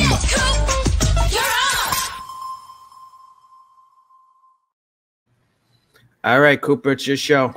All right, uh, I got four stories this week, and we're going to start off with we have STG news, and then we have an STG release of the week news. So we're officially STG is officially ahead of Paul on the, uh, you know, Yes. yeah, just so you know. Yeah, so and, and and for folks who don't know, we're tracking STG release consecutive weeks STG has a release versus consecutive weeks Paul is on the show. Yes. Yes. Okay. Yes. So, So, I, yeah. I think Paul won the last round. He, He won the last the last round, but now we are Yeah, starting but- fresh. Paul is out, and we already know he's out for next week, and STG Yeah. will already have one on the So board. if STG has a release next week, then they're they're Yeah. two up on Paul. Yeah. So yes. Yes. Yep, yep. so uh STG, the parent company, uh, which is not just General and Fords, but it's um the European division, the retail stores. Um, they reported their earnings uh for um the last quarter, and uh, they reported a 3.9 um reduction in net sales. So um, yep, you can see that there. Um, th- they're they're kind of saying what they did is in the last quarter they adjusted their earnings guidance, right? Which is because of there were market conditions, exchange rates, uh, a lot of things they factored. So they they were kind of expecting this to happen in this quarter right now. So in terms of it, it's kind of in line with the revised guidance. It's still never good news to the shareholders when you have when you have a net reduction and when you have a net sales uh, reduction. But uh, they're down 3.9 percent right for the last quarter, which may be an indication of the overall market right now. I have a comment on that. Not seeing the underlying numbers, I don't Mhm. really know how they computed them, but just as a snapshot, you're not down 3.9 percent because you don't got to take into consideration they've had tremendous price increases over the last two years. So that's 3.9 percent down with those price increases. So they've been Yeah. getting paid way more money Yeah. per unit because of inflation. You know what I mean? So yeah. No, you're right. You're 100 percent Actually, right. It, 3.9 doesn't sound so bad, but if you st- again, I'm speculating. I don't know the underlying numbers, but just seeing a snapshot like that, it's actually it's it's it's, it's a bigger number than I think most people actually realize. You know, and I don't yeah. mean to say that the pour fuel on STG No. because they don't deserve it. It's I mean I think I think I think most companies are down in 2023. Many retailers are, many manufacturers are. You're coming off the COVID bump. You know, I mean, the world's not falling apart. There's a few exceptions to the story because you know they're just in a really rapid growth period, so they're bucking it. But it's definitely been a softer year. There's no doubt about it. Yeah, no, it definitely has been. You know, and a lot of companies like STG is one of the few companies we we get earnings from. Uh, That's what I was going to say. It seems like STG is the one that we. we Well, because they're publicly end tra- up- because they're publicly traded. So that's what that's how they have to do it. Davidoff does an annual release, so they give some numbers with that. But really, as far as everyone else goes, you're not seeing the numbers. So, I, I think you know, I think Steve's point's totally valid in this case. That, yeah, it's probably it's, it's indicative across the board here. It's not just the pick on STG here. They're the ones So- that have to kind of release that. But are those numbers kind of used as a barometer for the rest of the industry? I would say they are. Yeah, I would say I. I would definitely say they are. Yeah. And the other thing too is you got to understand when they're down, it means they're going to become more aggressive. So their sales and their marketing is going to become more aggressive. Their discount programs to get units on the shelves are going to become more aggressive. I mean, it, it, it has a definite effect. I mean, they're they're one of the largest players in our industry, right? I don't know where the exact number is right now between them and our friends at Altadis, but they're there, right? Yeah. Them, Altadis, Swisher, these are the these are the big houses at this point. I don't I I mean, Davidoff dollar wise, yeah, because the product's so pricey, but unit wise, they're not they're not in the same competitive market as those three operations. No, they're definitely not. They're definitely not. Um, for sure. You know, and I, I'd like to kind of I don't have the breakdown how it is per business unit, but I kind of would like to see what General and Fords and Cigars International and what those are numbers look like a little closer. Uh, because really, for for what we talk about on the show, it's, General Fords and maybe some of Yeah, Cigars. but I'm sure the reporting is all there again because they're publicly traded. Yeah, yeah, have I haven't- I haven't seen- Just have to yeah, dig into the numbers. Yeah, I haven't looked into the detail of that to be honest with you. But I am curious to see because that's that would probably be a little more because don't forget STG has non-premium products in this thing too, so it's not just premium, but it, it premium cigar is a big part of that business worldwide. So that is your that is your uh, STG financial report. Uh, but we do have an STG release of the week, um, which is the uh, now we, Alec Bradley counts right because they're part of uh, Bradley counts. Alec Bradley France. So the fine and rare is uh en route to retailers if it's not there already. It's the uh, BCN 143. This was shown at the PCA. That's actually the Nice picture looking from the- box. Nice looking box. I didn't Yeah, like the bands as much. I didn't like the bands as much as in the past, but the box is very nice. Um, and um, this is the cigar that has 10 tobaccos in it. And they actually wanted to time the release for today, which is November 11th, which is the anniversary of the first Fine and Rare that was released back in 2011. So um, that you could definitely get your hands on this one. Uh, it's going to be a, I think it's going to have about a $25 price point on that. So, for Oh, going up, huh? yeah, they're going up, but you know, for Ford's Ford's the Ford side of the house, most of that stuff has been more reasonably priced. So this is definitely a more premium offering on the Ford side. General has Cohiba, which has a much higher, they have much more higher prices there. But they were focusing a lot more on value at the trade show, but this was the more premium offering they had. Is that a So, uh, serialized product? I thought I saw the box number of. Is that the way Yes. 2300, 2300, 2500? Yes. Yep. And Okay. what what they do with Fine and Rare is they um they they come out with a different blend every year, maybe a different size, but they don't necessarily come out with a new blend every year. And on that box, I think it says if you look, it says first issue. So this is the Yeah. this is the first, but there have been other blends that they've issued, they've reissued with different vintages of tobacco as well. So it's So kind of a I- I fun don't cigar keep to smoke. on things, but this concept of the competition between Paul and STG releases is STG released a lot of things over the course of this year. I'm like Oh, I'm in my oh, own little hellhole, so I don't know what's going on. Do you have a We- total coop or a rough total? Uh, it's over 20 weeks we've done this year for sure. Maybe Wow. 25. I have to kind of go. I'm going to go back and kind of tally that at the end of the year. But Steve, they there was I think last year I want to say about 45 to 48 weeks they had a release coming out. And a lot of these releases I get are limiteds and, and stuff like that, but it's still a lot they're peppering the retailers with with, with this every week something coming out. Yeah, but I I mean, how many brands are in the STG portfolio? I mean, you're employing thousands and thousands of people. You have Yeah. dozens of brands. You know, I mean, Yeah. it doesn't surprise me, right? Every brand manager that's responsible for a certain portfolio, he's got to make his mark that year, right? Yeah. To you know, to prove his worth. So Yep. yeah, I think you're. I think it's. I think it's very common that you're going to see a lot of these releases from these large companies. They have Yeah. a lot of staff.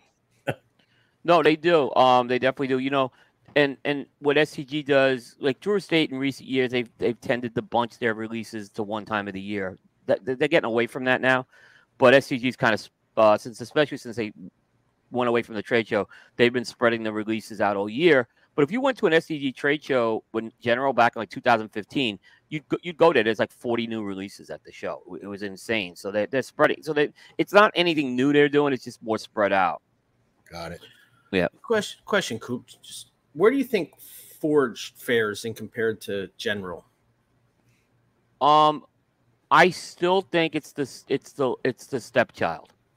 Forge. Um, Forge, yeah. Even with like Alec Bradley and Room 101 now, it's still Yeah, but it, it, it's newer. It is newer, right? So it's going to take some time to kind of de- to develop those. But you have like you have like tried and true. You have Punch, Hoyo Monterrey, CAO, Cohiba, Macanudo. You're going up against, right? So Right, right, so right. there's all those are very very tried and true uh, humidor staples over the years. So Ford's it's going to take a while, and that's why it's, I think you saw Alec Bradley in Room 101 go to this side of the house right now because they it gives them a little more. They moved some other brands into Fords like Gloria and Partagas, but they've been they haven't been staples like the ones I mentioned on the general side of the house. Oh, so LaGloria is in the Forge portfolio. I didn't know Well, that. Gloria's and Forge, yeah, Gloria Yeah, and it looks Partagas kinda went into weird. Forge. Yeah, that probably serves as their anchor product, you know, to because when I look at Forged, I look at it as a developmental offshoot, right? As a company. Right. Yes. It gives you it gives you uh internal competition. And again, because they're so large and they manufacture so many and they have so many brands, uh, I, I think there's some wisdom to splitting it apart like that. A little bit of separation lets you be a little more experimental. Let you, I mean, where I love Matt Booth, but where does he fit into the STG corporate hierarchy? You know what I mean? There's there's no box you're putting Boofy in, right? No, so no, no, Kinda, I mean, kind of gives a home to have that kind of flexibility and do these things. Yep. Same with the Rubin boys now over there. It gives them a little more flexibility as well. Um, you know, but I've noticed that Ford's really at this past trade show, they had a lot of offerings under ten dollars this year, which was which was surprisingly in today's market it was still a big surprise. They were really focused on value value cigars this year. So, with the exception of this was one or there were a couple. I think there was a Room 101 that was uh, the 14th anniversary was higher too, but for the most part they were they were focusing on value prices.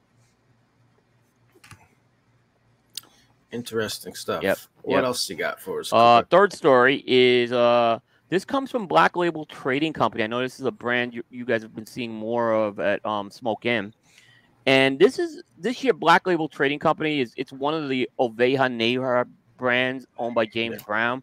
Black Label was the first one he's released, uh, his first brand he released, and it's the 10th anniversary of that that brand. So uh, there is a sampler set called the Black Album Anthology. Uh, this is a really cool set.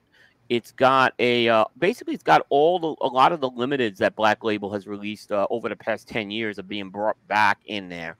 Um, there are ten, I think, ten different blends in this thing.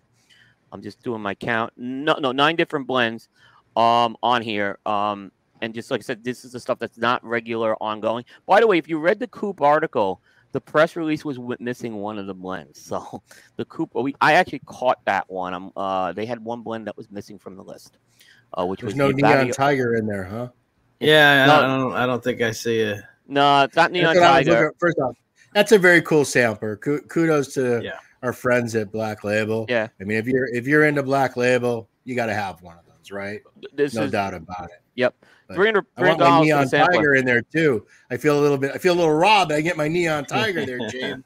Angel, what are you doing to me? no, they got they got some good ones in there. Um, you know, they got the you know, so definitely uh check that out. That's shipping as of now. So uh and they're actually I think retailers can break it up and the SRP is twelve fifty per cigar, but the box which has twenty four cigars in it, um, three hundred dollars. But it is That's a very- 24 count sample. 24 count. Yeah, and and the Barrio Santo was the cigar that I was looking at it. I'm like, the numbers weren't adding up when in the press release. I emailed Angela and, and she told me the, uh, the Barrio Santo was the uh, one that was missing in the press The release. Outlier. Yep, yep, yeah. So Got it. Got it. all right. And finally, uh, we have Ferio Tego news. So Ferio Tego's been coming out with a, a lot of newer stuff's been coming out from Ferio Tego this year. Um, they are adding two sizes to the Timeless Prestige line. That's the original Timeless line that came out uh, when Herklots went to Nat Sherman over 10 years ago. There's two sizes. There's a Perfecto uh, called the Divinos. Uh, it's a 5x50 Perfecto. And there's a, a number four Petite Corona, four and a half by 50. They're two smaller smokes that are geared, um, again, for that season, the winter season, when you when you have to have a smaller smoke. So um, there is, like I said, those are those are uh, shipping as of now. Uh, so there's quite a bit of activity that's been in the uh, timeless line this year. Uh, now he's got eight different Vitolas in, in that line. He's he also did the limited edition Lancero earlier in the year, which which was at the trade show, and that's coming back. So, uh, you know, definitely Ferio Tego's coming out with some new stuff this year. It's been more of a uh, had a pretty active year for them. Uh, I know Michael's been very busy this year. Do You know what the capa is on that cigar? Uh, Honduran. I want to know it's a Honduran. I mean, uh, just from the photos you popped up on the screen, I mean, that's some pretty clean looking material. He, That's, yeah, uh, he Pres- really that's does. at a, is that that's Plasencia, right? Is that Plasencia Prestige? This is the, this is the Casada. Casada one. Casada. Now he has another time. It's the Supreme that comes out of Plasencia. That's out of Plasencia. Yeah, Right. That's hard to believe that's Honduran sun grown. I mean, it Yeah, looks really sharp, sharp. it is very sharp looking. Yeah, Um, I want to see that in person. very with you. very consistent cigars too. The timeless is. I mean, I started smoking them when they came out in 2012. I enjoyed them, and they're very they're very consistent. Um, they've done a good job with. He's done a very good job with that line. S- Steve, you know, we don't really notice it down here, but do you see an uptick in your like 448 type sizes in the wintertime? Yeah, absolutely. The smaller formats. Really? look- yeah, a lot of guys they can't, you know, they like to smoke outside, so you know they they end up taking, you know, I mean, kudos to my friend at uh, Twins that, you know, branded something called Dog Walker. You know, I mean, it was always that kind of like, hey, it's cold outside. I got to take the dog out for 20 minutes. I'm going to smoke a cigar. It's called a Dog Walker, and you know, he's got that as a almost like a brand inside his brand, right? For All seven right, yeah, 724. um, yeah. But yeah, Yeah. yeah, they definitely they definitely are are much more popular, you know, in the winter months. You know, guys are just trying to squeeze stuff in. So yeah, it's one of the reasons why I'm kind of regretting me delaying Pulpetta because Pulpetta's perfect. Perfect. that's that's what, Perfect yeah. for the winter months. I mean, we're, we're going to ship it in January is the current plan, but it would have been nice to be shipping it like in December, right? Because that's really the beginning of when people really need the cold Right. weather cigars. But you got the 448s in Mi Querida too. I mean, it's Yeah, I got like- it in, in Triqui Traca, Mi Querida, in the new Sobremesa Salita. Yeah, we have the short Churchill, Yeah, which is uh which is close. It's a little longer. It's like four and three quarters by 48. Um, yeah, I try to I try in most of the lines to have something like okay, so like let's do some breaking news. Um, at the trade show next year, we're releasing a new Umbagog called Bronzeback, which is going to be a five by 48. Um, we're going to be using a different, uh, different I don't want to call it a priming because it's a stock cut tobacco, but on a broadleaf plant, you basically have your sand leaf, which goes to the trash. You have your one LSs, your two LSs, then you have your mediums in the top half of the plant. And sometimes you get your number one darks, um, depending on the crop cycle. You need a really kind of a drier, warmer, hotter year to get that thicker tobacco. But the two LSs, they're not as sweet, they're not as earthy, but they're more spicy. Uh, they don't tend to get used very often because it's a bit uglier, but it has a really interesting taste that isn't like other broadleaf tobaccos. And because we're making so many Mi Queridas and red meat lovers and all these other things, um, I have more 2LS than I can sell to other manufacturers. Uh, so we're going to launch an Umbagog using the 2LS wrapper and see what consumers think about it. I, I like it. And we're doing that in a, in a 5 by 48 format to begin because I think of it more as a little bit more of a geeky kind of cigar. Yeah. Uh, and so I want I want to see how it fares. I, I hope it does well. But yeah, you, you you do need some shorter smokes in the portfolio. Um, that's a lot of guys just do robustos, but I think the four. What I love about a four x forty eight is that proportionally, it's a Toro. It's like you make a four x forty eight. It's like you took a Toro and you hit it with a shrink ray gun from a cartoon. It like just scales almost exactly the same. So there's something about that four x forty eight format that just really works really well for many many blends. Yeah, I think it's the best size you have in, in the blue and the Triqui Traca. I mean, I think that that's always been that four x forty eight just really just works well in both of those blends. So Triqui Traca, I like the six four eight's my favorite. Um, in the blue, I actually like the Toro and the Gordita, the four x forty eight. Those are my two favorites in the blue. You know. So uh, listen, you heard it here first. Uh, new uh, Umbagog. New It's gonna be called Bronze Back. Bronze back. Bronze back. What's the meaning of bronze back? Bronze back's the nickname that you give uh, smallmouth bass. Okay. Uh, So go. it fits with the whole Umbagog thing. Like Umbagog, yeah. Ollie fishing, all that. Yeah, yeah. yeah.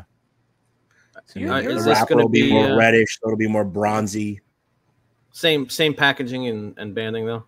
Maybe. Yeah. The only thing is, I we're adding a little bit of a we're adding a little bit of bling to the band. It'll actually have a, a bronzed foil instead of it just being green and the plain white. It'll be the green with the bronze because it's going to taste significantly different than the other Umbagogs. So, you I want want to- consumers to be able to quickly recognize it when they have them in their humidor.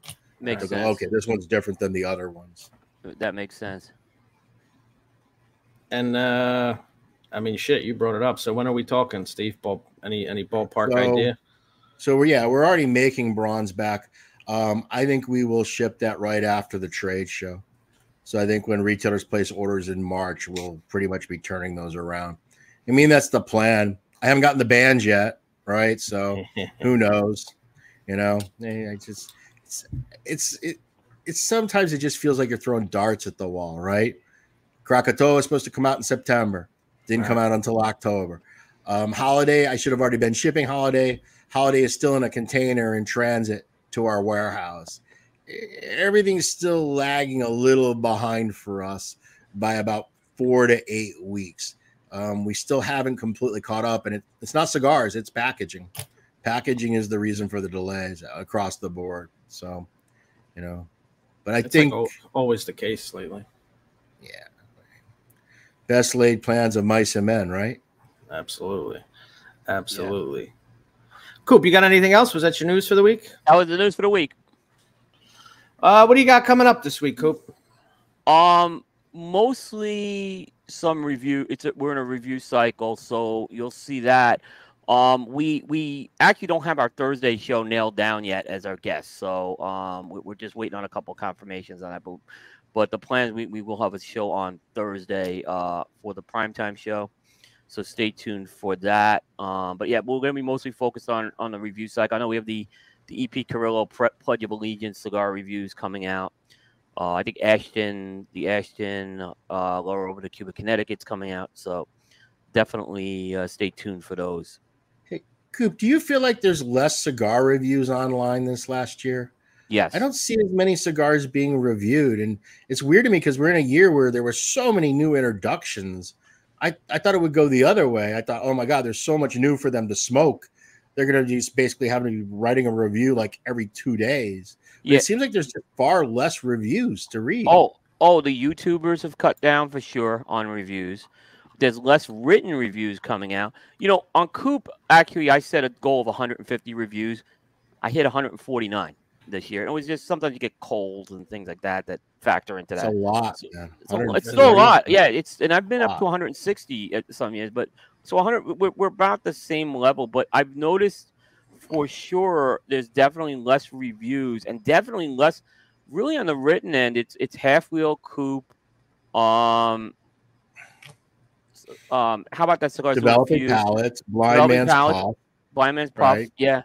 Um, smoking tobacco is now starting to do some as well, but not a, there's not a lot of these written ones anymore coming out. So Why do you think used to that a- is? You think it's just Because a it's- traffic thing? It's work.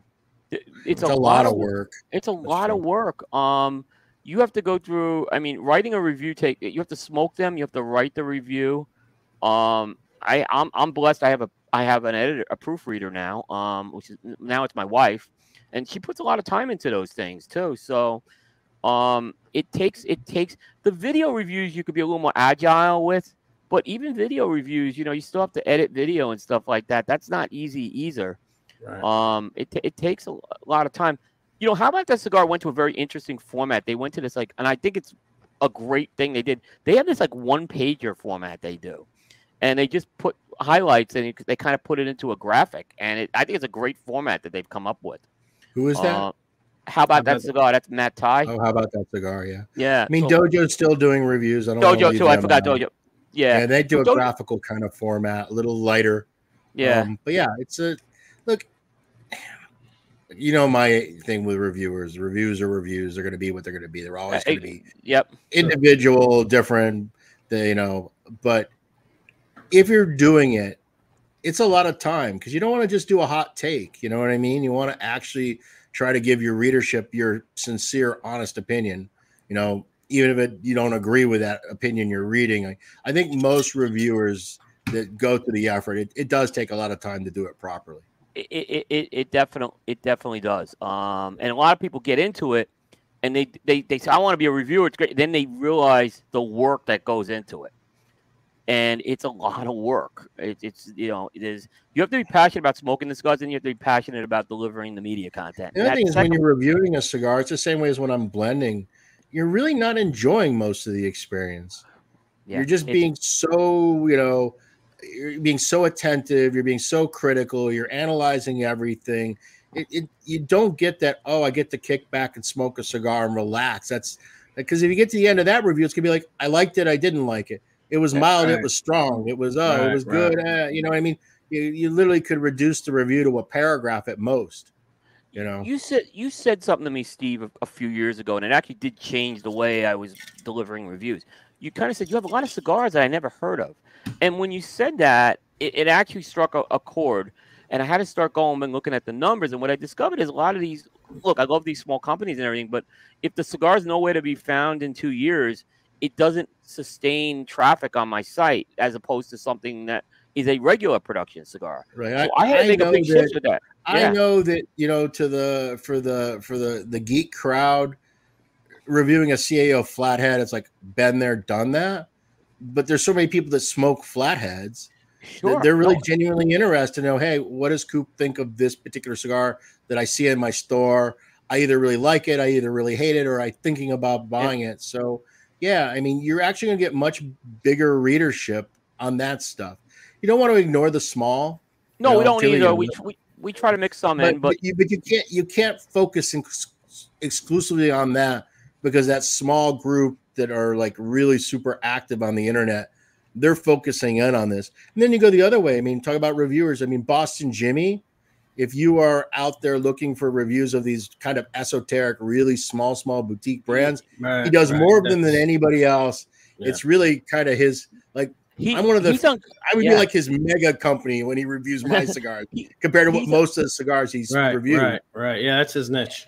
but I will say this: he's uncovered a few boutiques that I've kind of follow, followed up with, um, because of him. Um, you know, this guy Arnold Seraphin out of Tampa was a guy he like was talking about two years ago.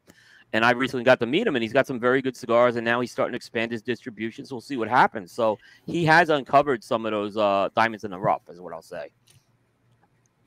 What, what's his? It's uh, Stogie. I Stogie wanna give the Review? right- Press. Stogie Stogie, Press. Stogie Press. Stogie Press. Stogie Yeah, Press. Yeah. Stogie Press. Stogie Review isn't around anymore, right? I think they're one of the No, I mean Ben. Ben's with me now. so right. So that's what happened is they kind of all those guys fell off. So uh, you know, I I've been I had wanted to get Ben for a while, and when it fell off, he finally uh, came over. Um, but they were they were the original video reviewers. Those guys were the original guys in video reviewing. They were doing it before all these YouTubers uh, were doing it. So uh, I think they- Brian Glynn was probably the first, right, with cigars. Oh, Brian. Yeah, I shouldn't say Brian was one of the first. And Yeah, Brian, Brian- does, and Brian's a straight. Brian, I said, he smokes the cigar. He he doesn't get involved in a lot of the other stuff, and he just he, it's more of an experience type of thing. Uh, what he does, and his you know he, he's built a great following. Um, even he got off YouTube, but he still maintained a pretty Yeah. good following. Yeah, Yeah. yeah. Well, it's uh it's almost that time. It's about come to the end. Steve, Yep. any uh any parting words? I have to say that was probably the longest news segment ever. Probably was. We, We really, we really, we really dived into each of those topics. Yeah, we only dove went four in. topics. Yeah, we dove in. We didn't have any good one. You know, I like topics that are not what I call Steve Rapper bind to filler stories. So Right, right. I mean, we had a, we had a couple. We had one, the STG one, which was always good getting there. All right. Well, folks, thank you for joining us. Remember, it is Veterans Day. Happy Veterans Day to all the Yeah. veterans. And if you're not a veteran, take a minute to thank one. Thank you guys for joining us Yeah, thank this you. morning. As always, keep it lit. We will see you next week. Peace.